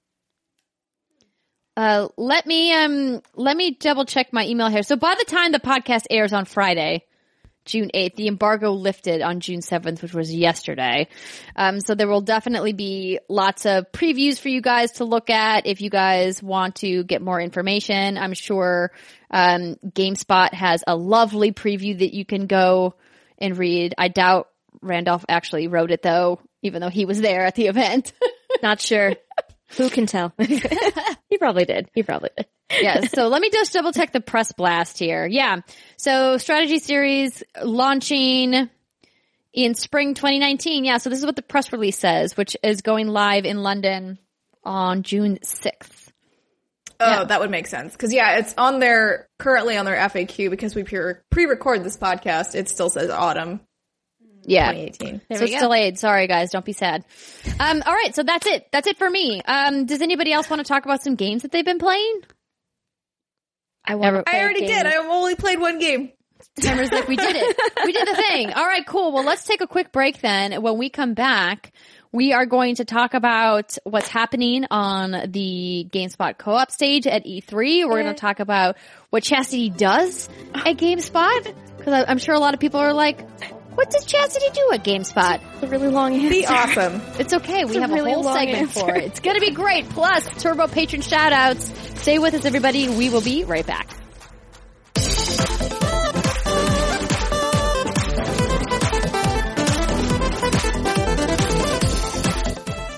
Welcome back, everybody. It's the final segment of the What's Good Games podcast, and because it is the beginning of the month, E3 is mere days away, actually just hours away now.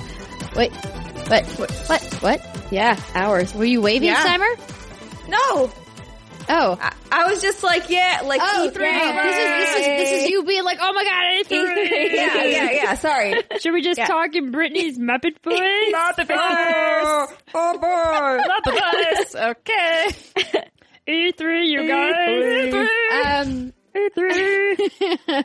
we just got to make a, a bit about the Muppet voices. Um, yeah. We'll get back to that, but before we talk about everything that's happening at, uh, at E3 again and what's happening over at GameSpot with Miss Chastity, we've got some awesome June patron names to read. This is one of my favorite times of the month where I get to mispronounce your guys' names. Um, and I will do it uh, the best possible. So I think what we a- got asked last time was that we were going to take turns reading names. Was that a thing that we were going to do? Oh yeah, we You and Brittany did. we did that. That's right. Do you want to attempt that? Fuck yeah, I want to attempt that. All right, girl, let's do it. I will kick things off with Okay. Alex Rugopoulos, Lincoln Davis, Ferris Ate, Martha J. Emery, Austin Riley, Stephen Insler, Michelle Viegas, David Ecolucci, Andrew S., Gary Oxborough, Molly Bittner. Kia Bright, Are we saying everything in an English I don't know what fuck's Steph happened. Wu, I like what's happening. Regal. Impson, Reagan. Reagan. Sorry, my bad. That's okay. I really just like that name, Reagan. It's a good name. Uh, Bill Stowell, Dustin Lewis, Matt Nichols, Sarah Bruno, Tara, Kyle Heyman, Mr. Dillon, Shion Stevenson, Jessica Salisbury, Aaron J. Saxton, Michael Shanholtz, Gary Welburn. Benjamin Pardue. He's in Australia. RJ That was really, really, really bad. Oh, Great. um, I, I said R.J. Okay, Bryant, sorry. Trevor Stocky, Joe Schlief, Tom Coots, Elmo Shell, Jared Howard, Tyler McCall, Carl Peterson, Kathy Lucas in all caps, all caps. Oh gosh, Gis- Giselle Bossa, Muhammad Muhammad, Nam Bui, Jeff Hutchinson, Chris Campbell, Jason Davis, Alberto Andres Videla, Videla, Videla. one, of, those has to be right. it's true, Be- uh, Bo Hierholzer, Gregory Horton, E. Irizarry, Lucas Shaney, Robert Guerrero, Mark Drestrup, Jennifer McNichol, John Drake, Joe Kennison, Emily Kent, Trent Pennington, Jason Erickson, No Clip, that's Danny O'Dwyer. He's got a brand new documentary, you guys. It's all about Fallout. You should check, check it out. Adam Ripone, Not the figure skater. Kevin Dunkel, Billy Shibley, Stephanie Fitzwilliams, Sam, just Sam, Jacob Beeman, just Sam, Shout out to Sam. Geek Heart Games, Tommy Larson, Ross Haney, Nicole Humphrey, Brooke Laree, Asia Harris, Anthony Murphy, Kyle Somerville, Adrian Williams, Pure Blue Octopus, Pete Shoemaker, Sydney Carr, Gio Corsi, Roland Balla, Paige Porter, Marcus Brown, Mike, Mikey Phillips, Materia Addicts, Jay Mahui, Matthew Godard, Martin T. Uh, Sarud. Leviathan Masters Barella, I fucking love that name so much. It's so good. Shane Ram, Matt Howell, Ozzy Mejia, Christian Rodriguez, Tim Ross, Louis Creech, E. Checkness, Dale Sun, Daryl Walters, Donato Sinicho III, Tony Hahn, Maddie Whitman, and my mama, Teresa Enert. Always last, but oh, definitely not least. I love Definitely not. Thanks for supporting us on Patreon. Thank you to everybody in this group of people. These are our turbo patrons. These are our postcard patrons, our Polaroid patrons, our sponsors, our producers. I'm definitely missing at least one category. I don't remember what it is, but we love you guys so much for making sure that every week What's Good Games is available to download, whether it be on podcast services or at youtube.com slash what's good games for absolutely free if for some reason you guys love what we do and you're not currently supporting us on Patreon and you're like, hey, maybe I could support, you guys can do that for just one dollar. That's the entry level and that gets you access to our happy hour Q&A, which is our monthly live stream, gets you access to our feed and it gets you access to our brand new What's Good Game vlogs. So that is the the replacement for the Patreon exclusive video. So we are looking forward to shooting some of those vlogs at E3 next week. It's gonna Yeah. be it's gonna be kick ass. Yeah. But uh so thank you to everybody. Once again, patreon.com slash what's good games if you want to get involved in that awesome crew of kids. Do it. Do it. All right. So Do it. Miss Chastity. Hello.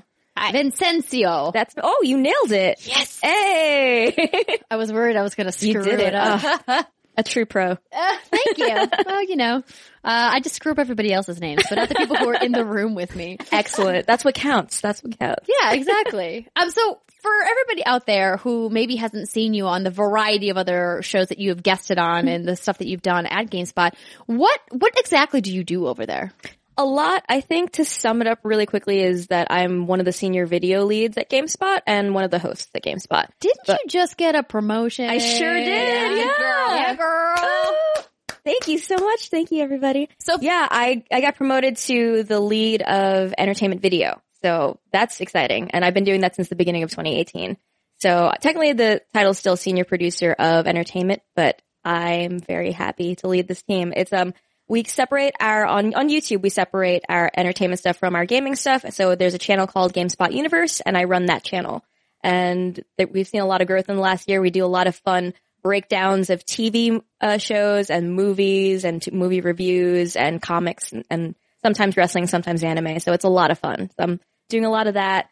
And as you know, because we we've been working together, um, I run the co-op stage for every E3. This is my second one so far. I love doing it, um, and it's just something fun for me to get involved with with E3, which is great because I I love the energy. I love working with the team, so that's what I do. Um, the co-op stage, if you're not familiar, is uh, we have the GameSpot stage um, at our booth every year, and we partner with a lot of different creators and we get them on the stage, either work with them or have them take over our live stream for a set amount of time. And we do that for three days straight and it's super fun. So we have a lot of fun groups this year. And I also, um, am the senior producer still of sponsored content for games. So I keep my, Just I- that. yeah. Just a few it. things just you're a- working on just over a couple there. things. Just a couple things. So I only review movies. I don't review games because I hand, I handle the hosting for sponsored content and project management for sponsored content for games. So I, keep honestly that think that you got the better end of the deal because you're never going to have to watch a 100 hour movie. Yes, that's Right? that's so true. That is so true. And now I can just enjoy games again. I'm like, yeah, I'm still playing God of War, what of it? And it's like, oh, well, we had to move on to this. I'm like, that's cool. Well, I had to watch all of these TV shows, which is fine because they're short. It's like Westworld was an hour of my week, so that's fine. But now I can still jump back into play whatever game I want. Oh, we should have you back to do a Westworld spoiler cast at the end of Let's the season. Do it. Yeah, we're only a couple of episodes away. I know Yeah. this last week's episode was crazy. so violent. that's I feel all I'll this say. whole season has been violent. There's- Very. The body count is in like the hundreds. insane. And you could just see that. It's just every time you watch an episode, they're just piles Bodies. of bodies. yeah. Yeah. Good show. Are either of you two watching? No. I watched season one. I have not watched season two. I haven't seen an episode before.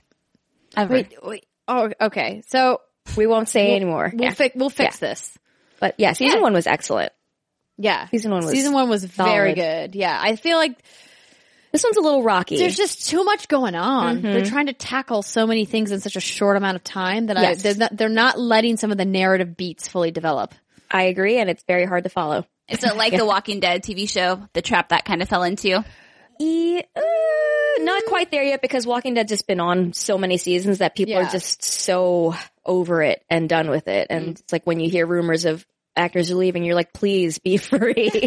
but Don't do literally anything else. Yeah. be free. Yeah, release release yourself. Yeah, but this is only the second uh, season of Westworld, so I don't think that has set in yet. Like people are still want it to be good. Yeah, and I think that what they're what they're suffering from is nothing like what Walking Dead is going through. It- it- it's a different it's a different kind of problem. But I think because the series is still so new that they have time to course correct. But Yes. I also don't know how many seasons of this we're going to get. We have one confirmed, Right. but like it's it's an expensive show. Like It is. pretty much everything HBO does is super expensive. But um, it's cool. I really love it. But um, let's not get too far down Yeah. a, a Westworld hole. Um, so the GameSpot co-op stage, as we mentioned at the top of the show, um, 4 p.m. Pacific time on Tuesday, June 12th. Ma- Mark your calendars. That's when Yeah. we're going to be on the stage. You guys are our opening act. Wait, really? Yeah, for the co-op Wait, what? stage. Yeah, because we are we everything before that is demo because like there's so much stuff happening Tuesday still in terms of you know conferences. So we're doing the demo stage up until you guys start, and then you kick off the co-op stage. Oh, stage. yeah. yeah, you're first partners. No pressure Yeah. or anything. It's gonna be great. It's gonna be great. I'm yeah, love it. I'm pumped. I'll be there. I'll be supporting from the wings. Make sure nobody rushes the stage. I'm your personal security. Oh yeah, girl. yes. Yeah. Checking people in, checking guests in. It's gonna be great. So will there be, so where on the show floor can you say like where Yeah. the booth will be? So if we have people that are planning that have gamer passes that are coming. Yes, uh, go to West Hall. We're right in front of the Nintendo booth. That's the easiest way to find us. So you'll see Nintendo The as soon as you Nintendo walk in. We're right in front of there. Yeah, Okay. West Hall. Cool. So come by. If you guys are going to be in Los Angeles, if you have a pass and you're going to be there on Tuesday in particular, do the passes go all three days or do they sell individual day passes? I don't know if they do individual day passes. I don't know. I imagine they sell day passes. I would think they would. Yeah, that sounds, Yeah. that sounds like the right thing. about and right, they right? extended the hours and they kind of changed it so it's like industry only for a certain amount of time. And then like we're there till seven. We're like, oh okay, so we're working till seven. Yeah, but us too at the Facebook stage. Hooray. We're holding it down in the West Hall lobby. Yay! We'll have to like high five and uh, Yes. as we go in and out of the. I'm sure I'll, I'll run air into you so five many from times. across the way. Well, Like, like I'm going to a next thing. I know. Bye. Good to that's see you. The, Good to see the you. E3 high. It's like It the, is. the high buy. I'm on my way to the thing. I love you. Bye. I Support Yeah, you. Can't stop to talk. Goodbye. Yeah. It looks like they only have a all, all day or sorry, three day pass. It doesn't look like you can buy individual passes. Just FYI. That's All or nothing? the more you know. That's why it's so expensive. That is expensive. Two hundred and fifty dollars, right? That's how much the pa- Yep. How much it costs? Yeah. Yeah, yeah, yeah.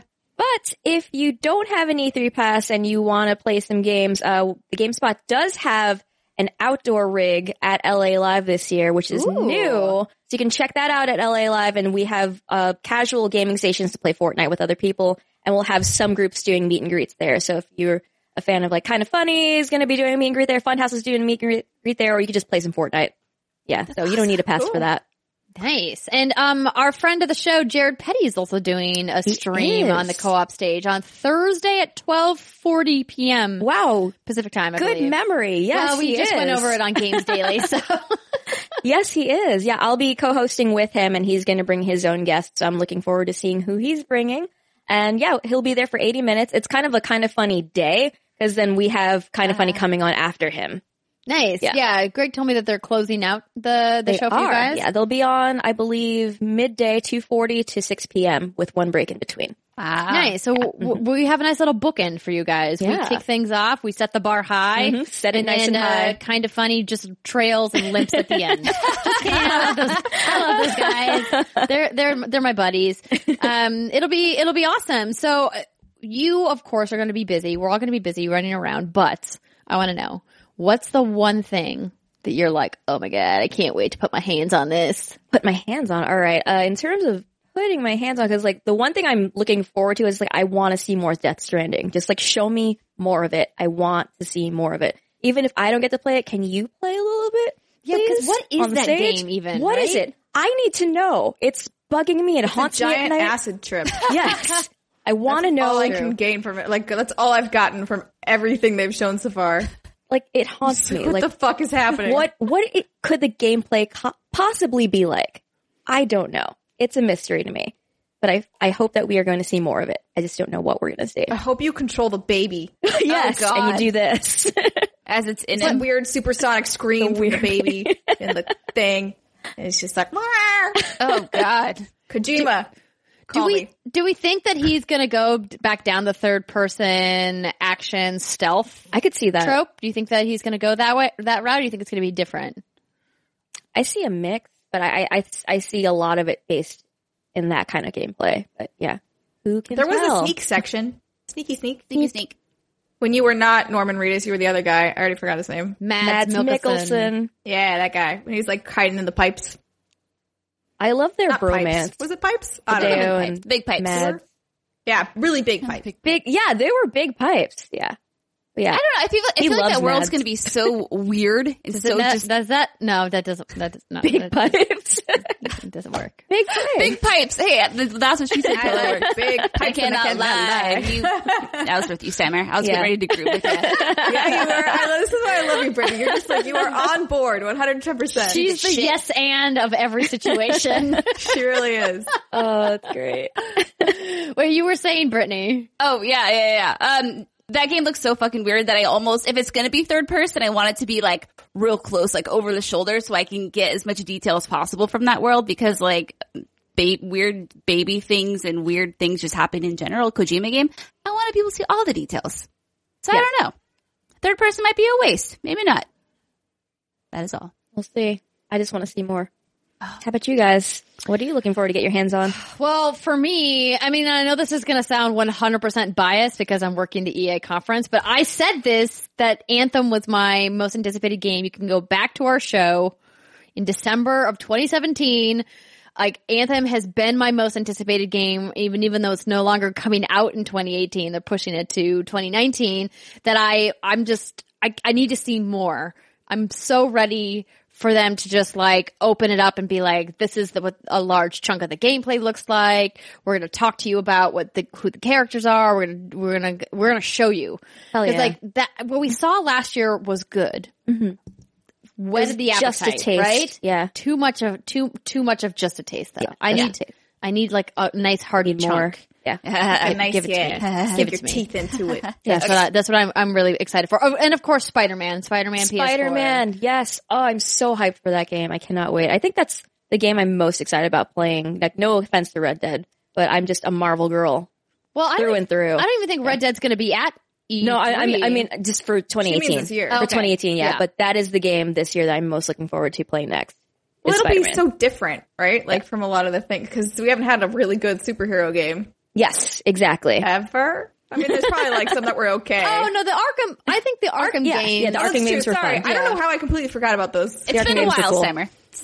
I'm also really hot in this apartment, and I'm like sort of losing my mind. oh my gosh, get some water. Get, Please stay Drink hydrated. some ice cubes. Take Oh, care yeah. of yourself. Just cover my body in ice packs. Then you can, Just yeah. not frozen bread rolls. Frozen okay? bread rolls, No, no. I don't have any more of those. They've been devoured. I She saw that all. clip. My Um, goodness. well, Steimer, which um, which game are which game are you super excited about? Um, I, I, Anthem. I'm right there with you. Bioware fangirls unite. Woo, woo. Um, also very excited to see more of Spider-Man. I think the one game I'm mo- I'm not necessarily excited for, but most curious to see is that Days Gone. Like, I want to see what they come out with to either win me over or to confirm that this game will not be for me. Um, I'm just curious to see which way that will swing. And then in general, I just always I live for the moments of surprise at the conferences, like where you're just like, I never in a million years thought they would do X. Right. I love So- that. I love that feeling. Yeah, so good. Anthem is definitely my most anticipated game that I know I'm actually going to be able to like see. I know it's going to be there. That's the thing I'm very looking, I'm much looking forward to. If Resident Evil 2 makes an appearance, the remake, I will blow chunks out of every orifice in my body. Please, please don't. Please don't. Oh, no. We're going to be sitting next to you at these conferences, so if I you already warned you ladies what was going to happen. If Resident Evil 2 Contain yourself. Should we bring out of the splash ponchos? zone. Yeah, splash zone. Yeah. bring ponchos, I will cry, I will sob, I will probably crap my pants.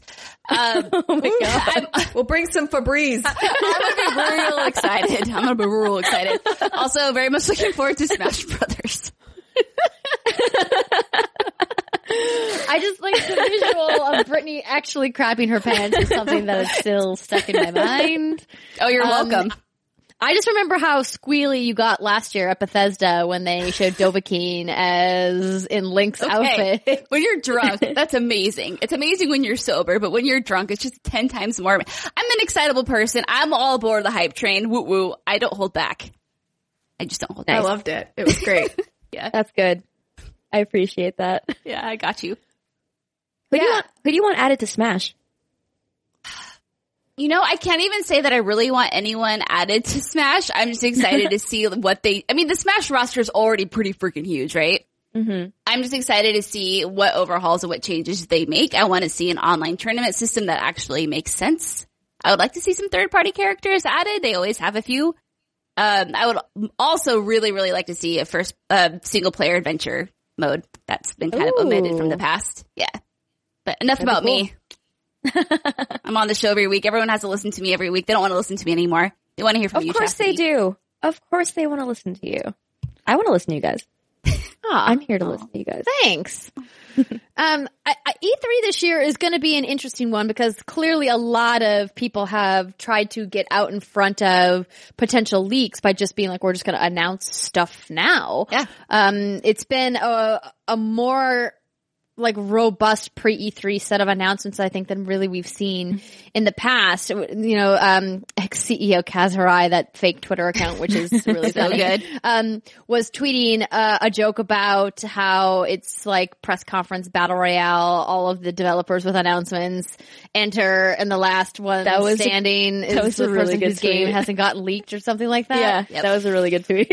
And I'm just like, man, it does kind of feel that way though, that like all of these announcements are happening ahead of time.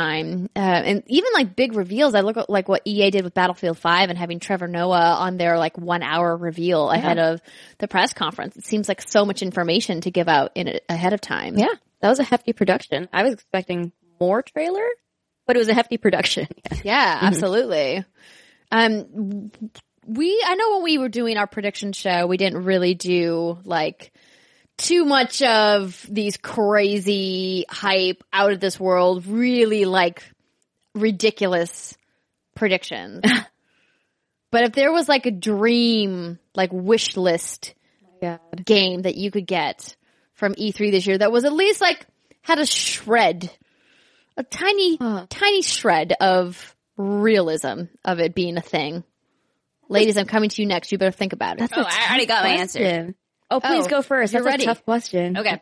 Ocarina of Time released in 1998. I talked about this on the prediction show, but I didn't get the chance to really go into how much I would love it. If there was a remake or a remaster of Ocarina of Time, I, that would be it. I know I, I say really gross things when I'm excited. Like every, I'm gonna blow chunks out of every orifice of my body. In my reproduction system. like that. That's what that's what she does. I said my reproduction system would fall in my body if the Pokemon Switch uh, announcement came this year, or released this year, which I still feel like I'm entitled to my reproductive system because the core title's not coming until 2019. But that You are You're good. entitled to it. That's You're good. 100 Yes. Thank you, Summer. Thank you. Uh, yeah, that, that's my number one, like hands down, boom. Or if there's a Final Fantasy nine something coming, which I know isn't going to happen, that, that, mm, mm. Wait, what what would come for Final Fantasy Nine? oh, another like a re, like what they're doing with Final Fantasy seven, something like that. Oh, like a full remake. Yeah. Oh God. Could you, oh. I Oh. mean, they have their hands full. I feel like they got to finish. That's why that one doesn't- finish what they started. that one doesn't even have a sliver, a sliver of hope. But the Ocarina of Time, I could say, I could see some shit going on. What if they announced a teaser for Final Fantasy 16? Oh, oh. Too soon. They they're still doing DLC. They still 15. have DLC for 15, but, uh, I would love to see, I would love to see that. I, I, I would not complain. Do you think they even have a concept yet? oh, absolutely. like, oh, that game's definitely damn. already underway. They do. Like, I have no doubt in my They mind. do. But if we, enough. I feel like it took them so long to get 15 out I the feel door. like if they showed something from 16, everyone would probably laugh. Cause it's like, bros, you have Final Fantasy 7 still, Final Fantasy 15 still has DLC coming out, and now you're going to tease this other game. I don't think they will, but if they did, alright. I'll lose one ovary. I mean, that if they even if they did, that game wouldn't be coming out for like another 10 years. Oh yeah, I'll be, I'll be retired by the time the game comes out, but that's fine. Yeah, I'm, I'll, I'm here for the hype. Britt, what if, what if Konami came out and was like, Silent Hill, Xbox One exclusive? Oh. Okay. Oh, wow. That so that's interesting because I have never been able to get into the Silent Hill games. And the reason for that is because as you know, it's been a long time since those games came out. I was a wee last. Something about them like literally freaked me out to my core, like terrified me. And since then I haven't been able to play them. That said, I haven't really tried since I was in high school. But if there was a core title coming to whatever platform, I would absolutely play the shit out of it. I would be all over that. I'd like to think I've, I've thickened my skin up a little bit. I can handle those games now.